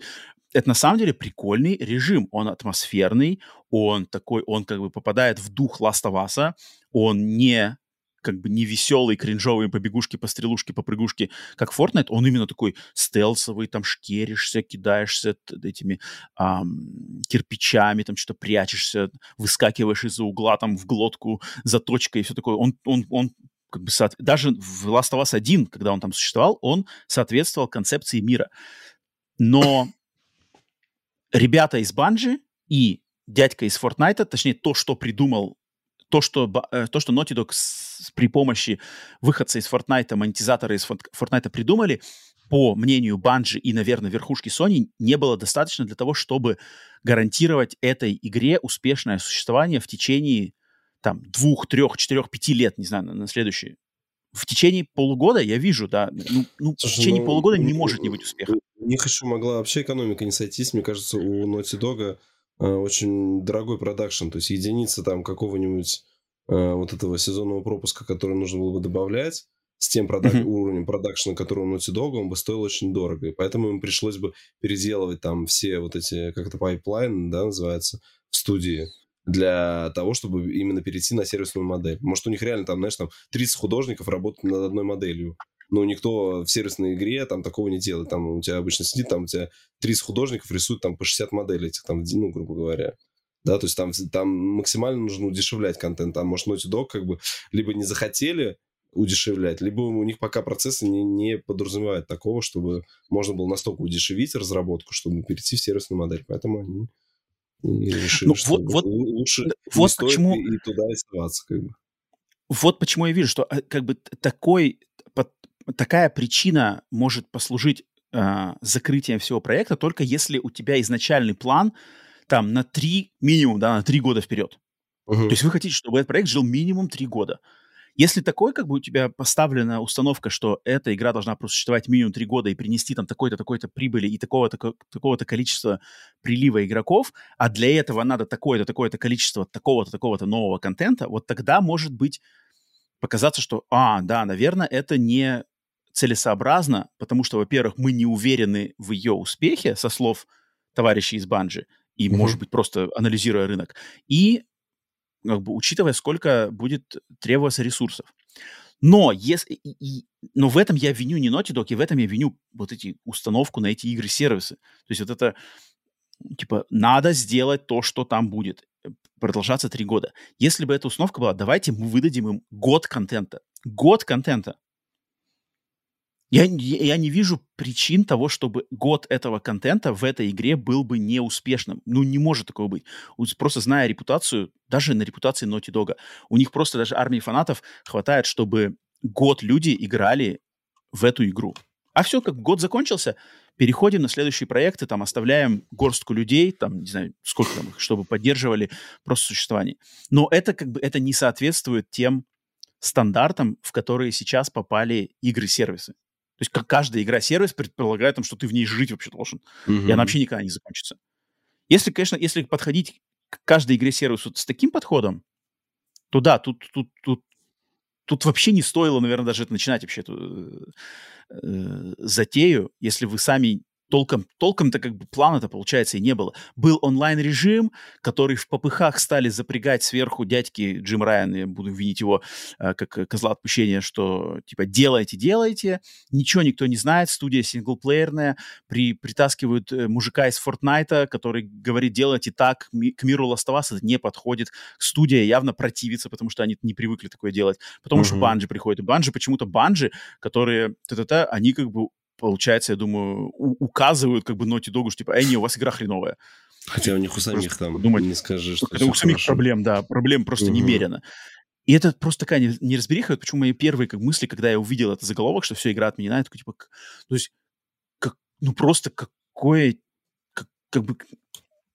Sony, это вот как, знаешь, яблоко с червяком внутри. То есть, со стороны яблоко сочная, красная, вкусная. Отлично, консоли продаются.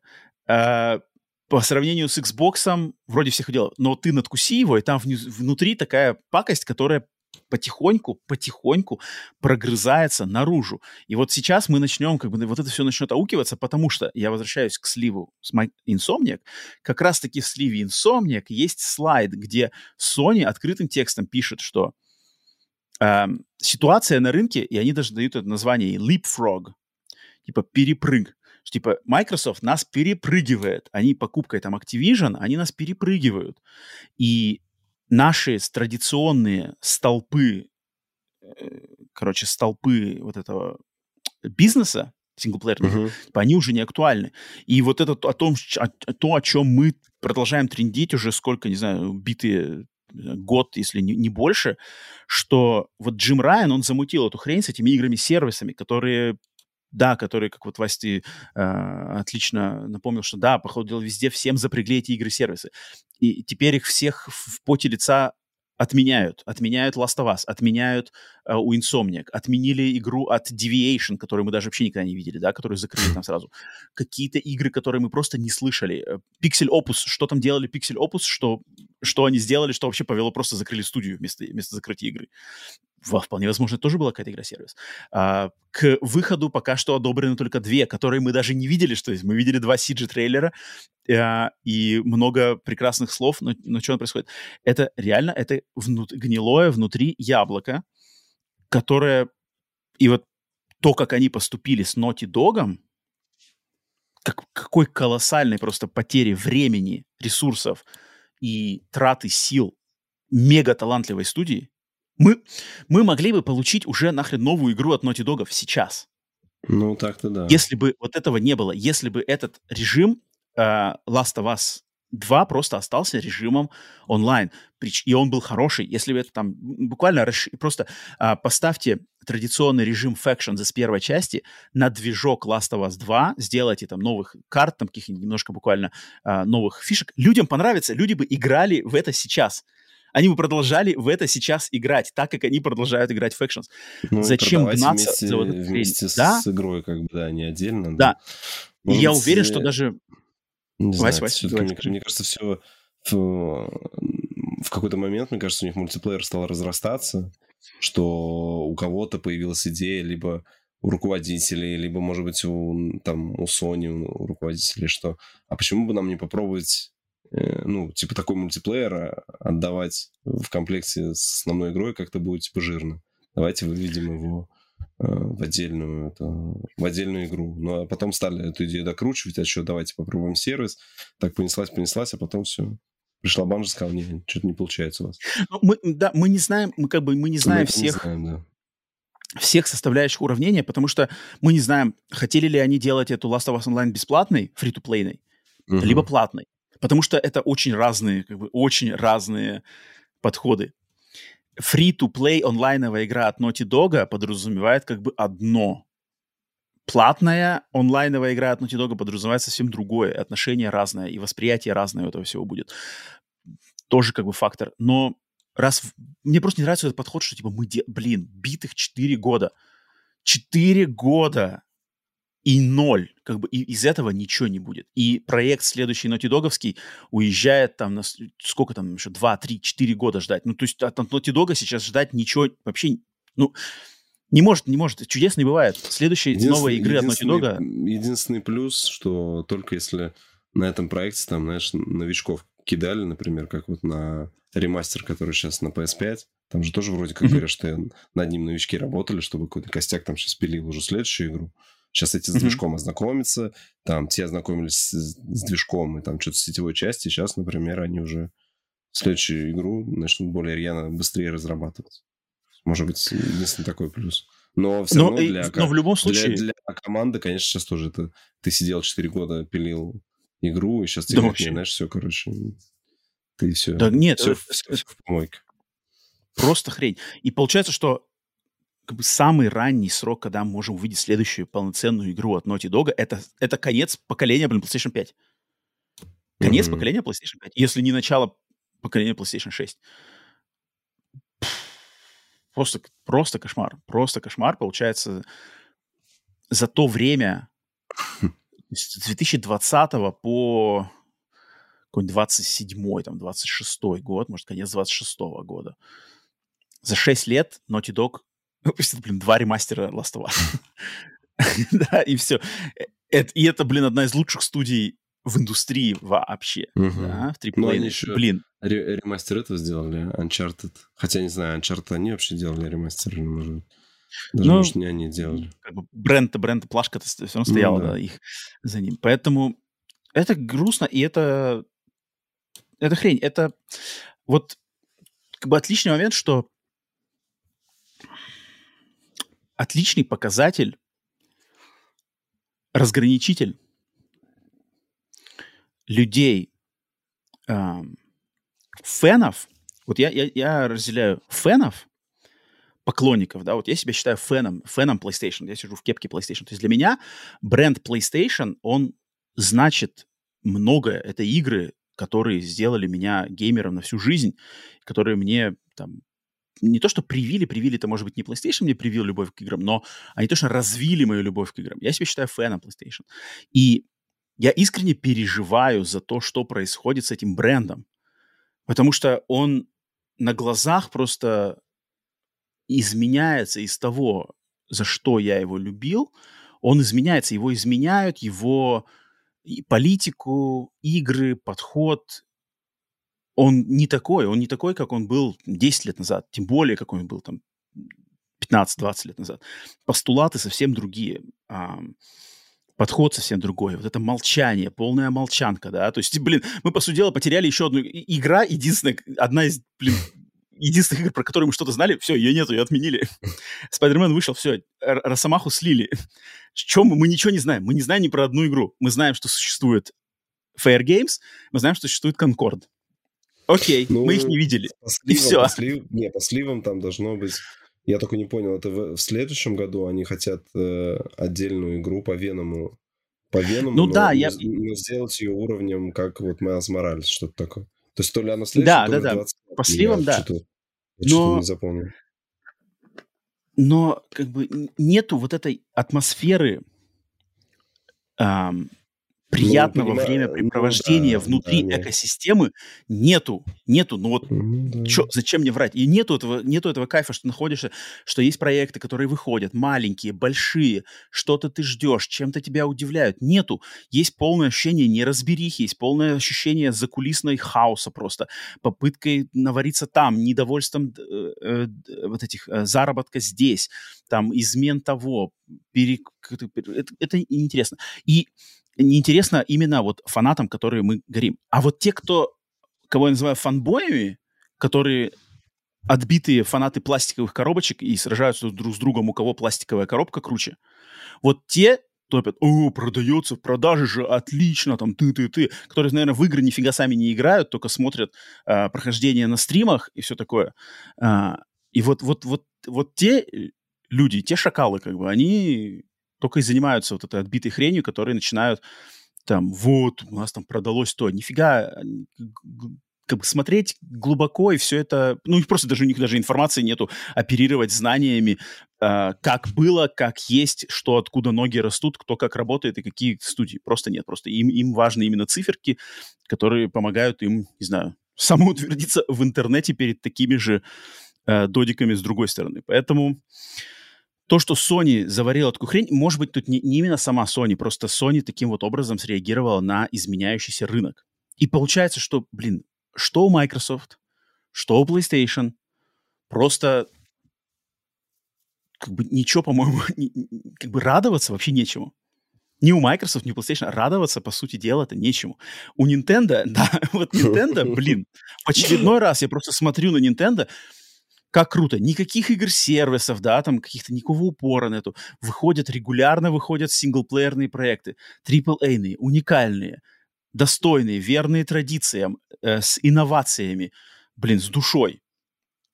У Microsoft и у PlayStation, ну, просто какое-то болото ужасное. Мультиплатформа, естественно, спасает, но именно в плане эксклюзива, в плане экосистемы конкретных брендов просто какое-то, просто отвратное состояние, настолько, что у меня, ну, инди-игры, в Индии, понятное дело, в Индии душа, в Индии искусство, в Индии все. Это, надеюсь, все, кто способен это понять, прекрасно это понимают, тут как бы никаких откровений. AAA гейминг, особенно в плане консольных эксклюзивностей, это просто ужасное место, которое каждый раз, когда начинают над этим задумываться, что вообще происходит, как оно было в расцвет E3, как оно было, и к чему это сейчас все как бы свалилось. Для таких как бы людей, которые вот именно душевно относятся к этому всему. Не ради консоли срачи или не ради там каких-то, не знаю, под пивасный подход, да, там фифашку погонять, либо в колду погонять, либо форточку, пару каток.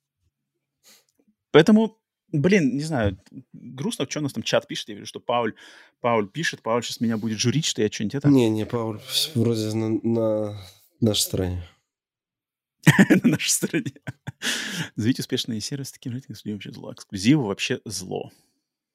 Они не зло, если с ними правильно обходиться, как бы из них составлять правильный идентичность бренда, как бы, что типа хотите играть в такие игры, приходите к нам.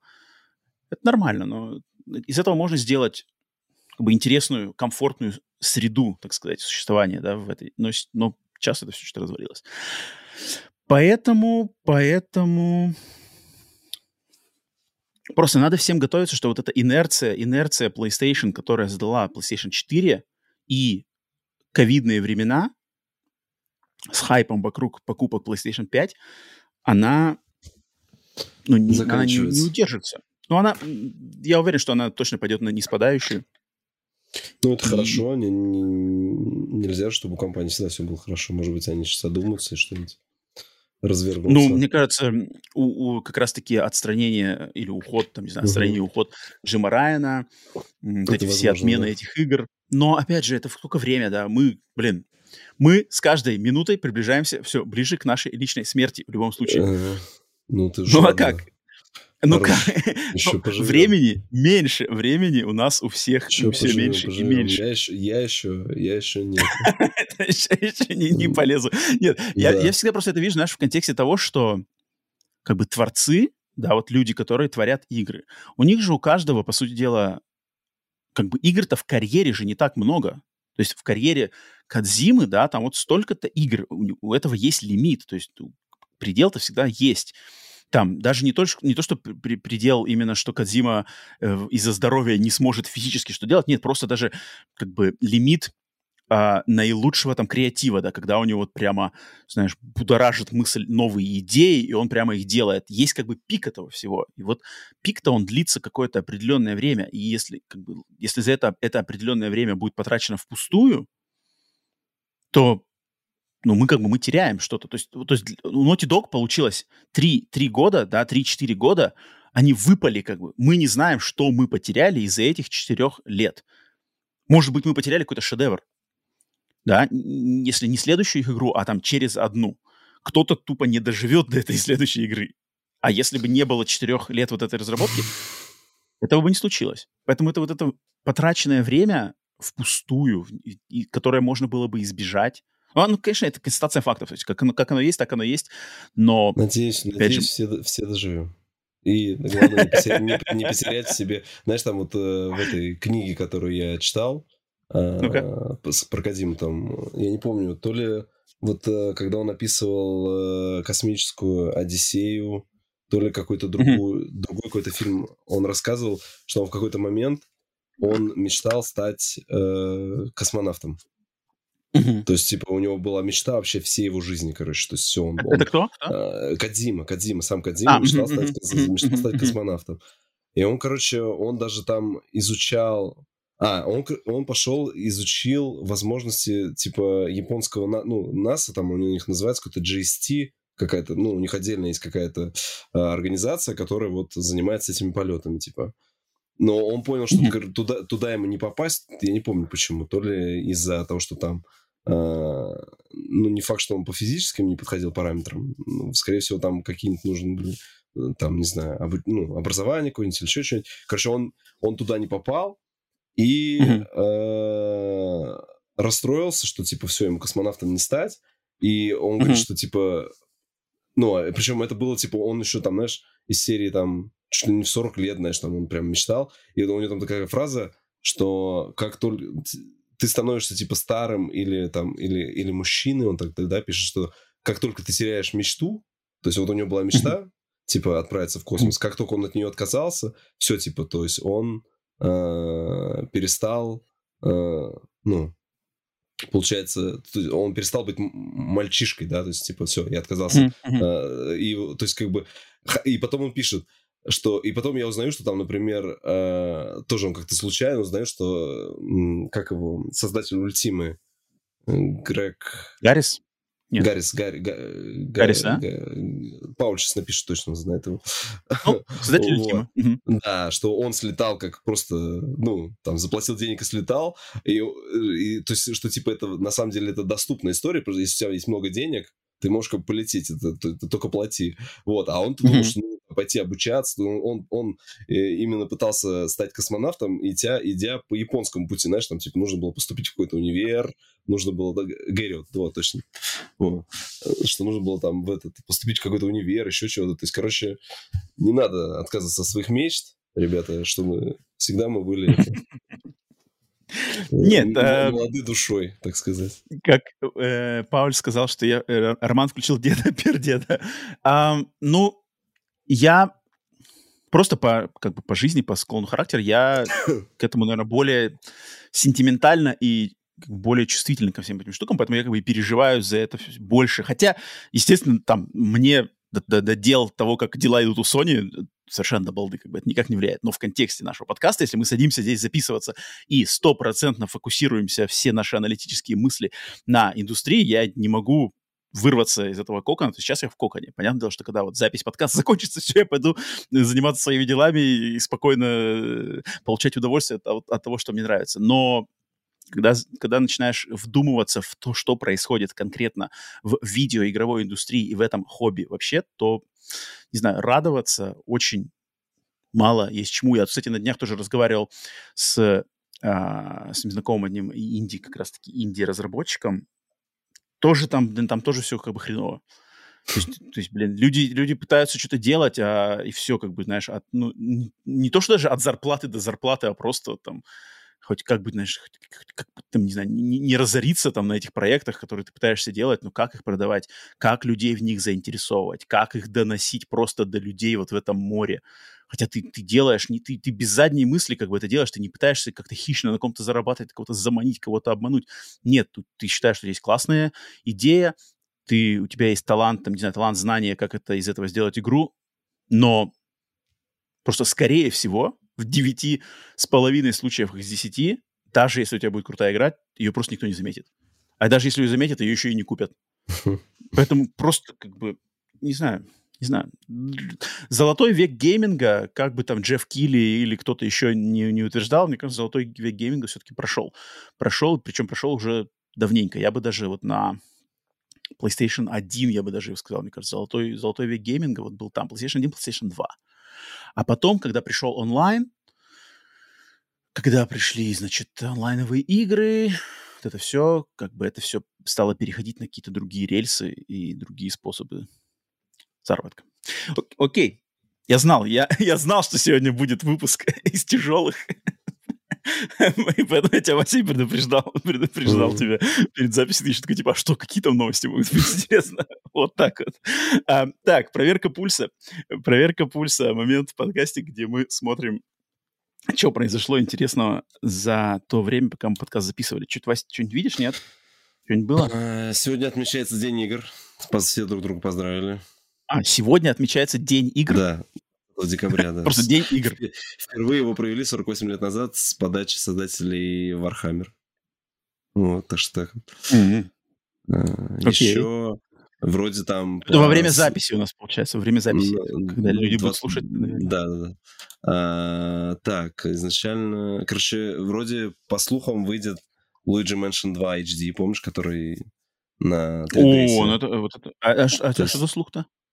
А он получил возрастной рейтинг от ESRB, что и пока дата релиза там запланирована на лето 24-го. То есть, короче, подожди, это же... Luigi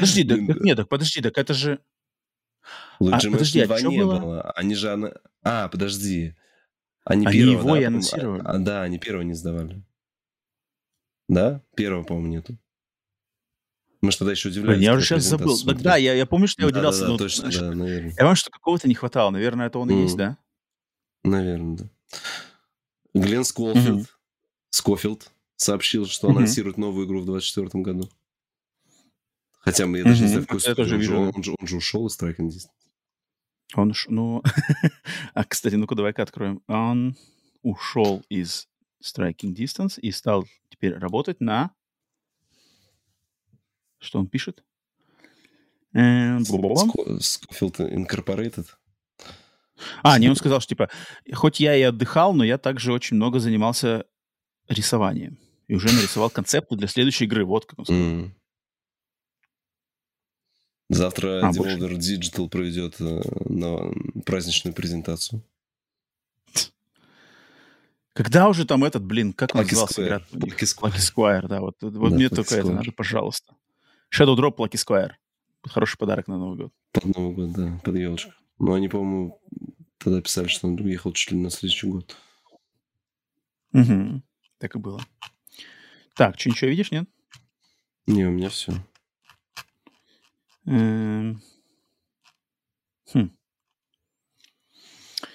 Что-то тут самые худшие игры. Блин, кстати, забавно, я тоже тут, буквально недавно тоже вспоминал, что типа в этом году забавно, что куча крутых игр, но и худших игр, каких-то вообще катастроф с играми, связано не только как бы с индустрией, там, увольнения и все такое, вот эти все проблемы Microsoft, ну просто, знаешь, там, «Властелин колец Голлум», там, да, там «Кинг-Конг», «The Day Before», «Walking Dead», там какой-то... «Walking Dead», тоже как бы трэша.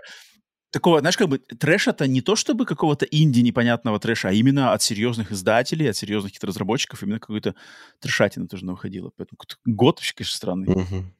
Странный год получился. Такой, знаешь, навешивается, что типа кучу крутых игр, но не забывайте, что и говна было немало. Угу. Весы уравновесились. Так, ну я вроде что-то больше... А, ну то, что там Resident Evil ремейки, ну это вроде уже было, да, все, в принципе, тут уже. Sony. Блин, мне, кстати, что-то становится интереснее... А, ну ладно, сейчас расскажем. Окей, все, пульс проверен, пациент живой. Осталось у нас, значит, уделить время теневым кукловодам подкаста «Сплит Скрин», тех, кто поддерживает подкаст «Сплит Скрин» на Бусти или Патреоне именно на этом уровне. И сегодня я даю слово товарищу Сентинелу, который нас в очередной раз спрашивает, если в прошлый раз вроде Сентинел спрашивал про... Что-то такое отстраненное тоже спрашивал у нас. Про цену на игры? Нет? Не, это не его вопрос? Нет, это Денис спрашивал. Нет, он спрашивал нас, что мы боялись. Прошлый или позапрошлый раз. Теперь он спрашивает, какие игры мы планируем играть на рождественских или новогодних праздниках? Вась, есть у тебя сразу? У меня все по классике. Я точно сейчас... Assassin's Creed 2, платина. Нет, сейчас я... Вот сейчас с работой...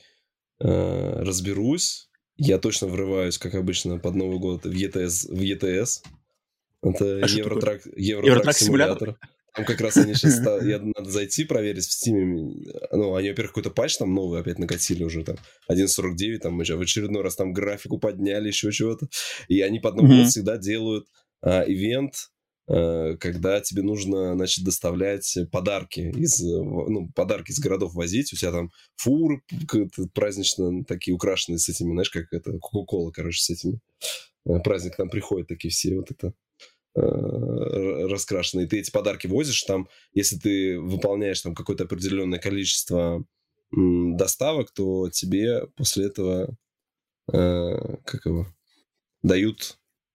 Ну, там, внутриигровой предмет. Ко мне кошка пришла. О, кошка. Камео, впервые. Да. Что-то соскучилось. Точно вот в ETS залечу. Не знаю, хватит ли меня, чтобы поиграть в... Поиграть в элитку хочу. Под Новый год всегда в элитку. Ты вообще возвращаешься к давно забытым... Набойщики играть, то после этого мне сразу так, надо и в элиту зайти, там пару доставок сделать, вообще что-то там. И после этого, знаешь, тут же на ютубе смотрю чуваков, которые разбирают там каждый патч, каждый сюжет, нагоняют, что там по сюжету вообще произошло за год. Там, знаешь, там, там войны, инопланетяне уже нападают. Я там пока, вольный торговец, летаю там, здесь купить подешевле, тут продать подороже, а там у них там вообще там, как ММО, там какой-то космос происходит. Ну и что-нибудь на PlayStation. Посмотрим, Дедушка Мороз подарит мне то, что я хочу. Буду проходить. Я планирую... На самом деле, надо мне традиционную подборку лучших 10 игр, топ-10 игр за 23 год. И мне, в принципе, я хочу только успеть поиграть Super Mario Bros. Wonder. Да, вот Wonder... Я бы, в принципе, поиграл бы еще, и уже можно будет традиционную десяточку, я думаю, сварганить. Поэтому вот это хочу. Буду продолжать, естественно, Аватара. Чем черт не шутит, может быть, залечу в Assassin's Creed теперь уже первый. На самом деле, то есть Марио, Аватар, Assassin's Creed пока не уверен, хотел бы поиграть в Sea of Stars, потому что я полностью ее мимо меня прошла. Мне на самом деле очень интересно, потому что практически все люди вокруг меня, которые так или иначе в нее играли, как-то никто в восторге прямо не был. Такое ощущение, что общая температура по индустрии все в восторге, там огромные оценки и продажи, успех, но лично, кого я знаю, все такие, даже кто прошел, типа кто-то там вообще остался недоволен, кто-то, вот, Вася, ты из нее как-то выпал, хотя играл, кто-то типа прошел, но... Да, ты же играл в Sea of Stars. Все, я... Знаешь, что я подумал, что ты хочешь поиграть? Ты сказал Sea of Stars? Нет, я подумал, ты в этот... в море воров, Sea of Thieves, я думаю, так странно, Рома в этот решил поиграть. И ее, блядь, дисклеивается такой. Все, надо заканчивать. Подкаст надо заканчивать. Слишком засиделись. Есть в планах тоже добить его. Но я второй главы дошел, как бы, ну... Там все красиво, но просто выпал, не знаю почему. И я бы еще хотел попробовать, вот я его хочу все вытащить в прокате, но он в прокате все как бы он у кого-то на руках. Трипанк 2. Хочу все-таки попробовать Трипанк 2. Трипанк 2, мне интересно, что это такое, потому что тоже много всего происходит. Скачай, у тебя же супер ноут поиграешь. Какой ноут, какой ноут? Это же шутер. На ноуте я, если бы только сел поиграть в этот... Стратегию. Нет. Пенумбра. Пенумбра 2. У меня все Пенумбра. Пенумбра 2 и Пенумбра 3. У меня давно скачано, вот как ее раздали в PS Plus, я скачал себе новую версию НБАшки, но мне сегодня никак не залететь в нее. Вот я сейчас что-то не знаю почему. Надо мне, наверное, вживую сходить поиграть. Я давно не играл, у меня что-то с работы не получается вырваться. Нужно, короче, вживую, может быть, на новогодних удастся вживую поиграть. И, короче, после этого у меня прямо как поиграешь вживую, все. Я сейчас... У меня каждое утро начинается с того, что я смотрю обзоры матчей за предыдущий день, там, да, на официальном канале, там постоянно сидишь, там, что там творят, у меня прям это, руки чешутся, прям. Мячик побросать хочется, вот, наверное. Ворвусь. Не, я-то сейчас, так как уезжаю, то буду брать с собой Switch, и там вот как раз Mario Wonder... Гривиту. Не-не-не, я возьму Switch, потому что... И мы там вообще... Кошмар, что за ужас. По сетке будем играть. Switch, нет, мне бы взять бы Switch, поуделить бы ему внимание, а так, я думаю, наверное, в своих разъездах я, скорее всего, вряд ли буду играть. Некогда, да, я тоже вот не знаю, я сейчас вроде собираюсь, тут сейчас новогодняя кутерьма, мне кажется, я только... Знаешь, 7 числа там такое, отойду от всего, такой, так, я вообще-то хотел поиграть там, да, надо пойти сесть во что-нибудь поиграть, потому что, может, время вообще, пока с одними друзьями, с другими, тут встретиться, там встретиться, новогоднее время не проводится, с пользой. Да, и я, в принципе, даже, наверное, больше, чем в игры, хотел просто книжки почитать, у меня тут книжек накопилось, несколько интересных мне хочется почитать, плюс тут еще комиксов тоже тут тащили хорроровых каких-то интересных, так это более время, тоже как бы время затратное, поэтому посмотрим. Но надеюсь, все остальные, кто тоже, у кого есть какие-то планы на игры во время праздников, надеюсь, выкроете моментик поиграть в то, что там либо хотите поиграть, либо не успели поиграть, отдохнуть и все такое. Sentinel, спасибо за поддержку, за душевненький вопросик. Вот, так. Что ж, нам осталось только после, значит, кукловодов уделить внимание народу, которому мы даем время от времени глаз. Так, что у нас глаз? Я видел там Тимур. Там что, опять что ли какой-то? Там простыня какая-то. Простыни, да, полотна пошли. Но в середине вопрос в середине. Вопрос в середине. Блин, вот простыня Иван. Я вижу, Иван написал. Со всем уважением, блин, я не могу сейчас читать простыню. Просто не могу сесть и читать простыню. Поэтому я вот вижу вопрос. С какими инновациями геймплея вы в последнее время сталкивались? И возможно ли на этот вопрос ответить, не ударившись в философствование, что есть геймплей?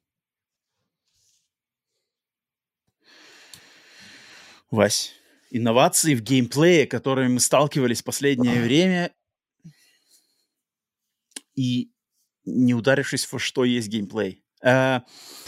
Окей, последний раз, наверное, геймплей меня поразил... Блин, ну это... Death Stranding, наверное. Death Stranding тебя поразил. геймплей. Это же симулятор шагохода, инновационно, ничего не скажешь. Death Stranding меня не так поразил, потому что я до этого уже играл в SnowRunner. А Death Stranding очень похож на SnowRunner, потому что там очень похоже по концепту. Я, наверное, скажу, что по геймплею... Jusant по геймплею. Блин, Jusant меня не поразил геймплеем, потому что я уже играл Horizon Call of the Mountain. Ну, так все равно тебя... Horizon тебя поразил же. Хотя бы... Блин. Механика перемещения. Я бы... Блин, вот это... Это, наверное, не геймплей. Это, скорее всего, не геймплей. Это, наверное, связано. Но вот из того, что меня поразило за последнее время, это был Cocoon. Cocoon. Но я не знаю, можно ли это характеризовать геймплеем? То есть геймплей там, по сути дела, ты просто ходишь, поднимаешь, опускаешь шарики... Что там есть геймплей? В смысле, там нет геймплея. Ты же вот это... Нет, в плане, но вот эта концепция мир вот внутри концепция мира... Мир в мире, и от этого влияется, это, конечно, вот геймплейная фишка. Конечно, можно. Ну да, наверное, да. Я просто не знаю, концепт... Как бы... Гейм-концепт это или это геймплей именно? Фиг знает. Это сложно. Ну да, но нас попросили не ударяться в размышления, да, что такое геймплей. Да, да. Он как раз... Он тоже Cocoon там номинировал. Но последний... А, да? Он тоже написал Cocoon, да? Но...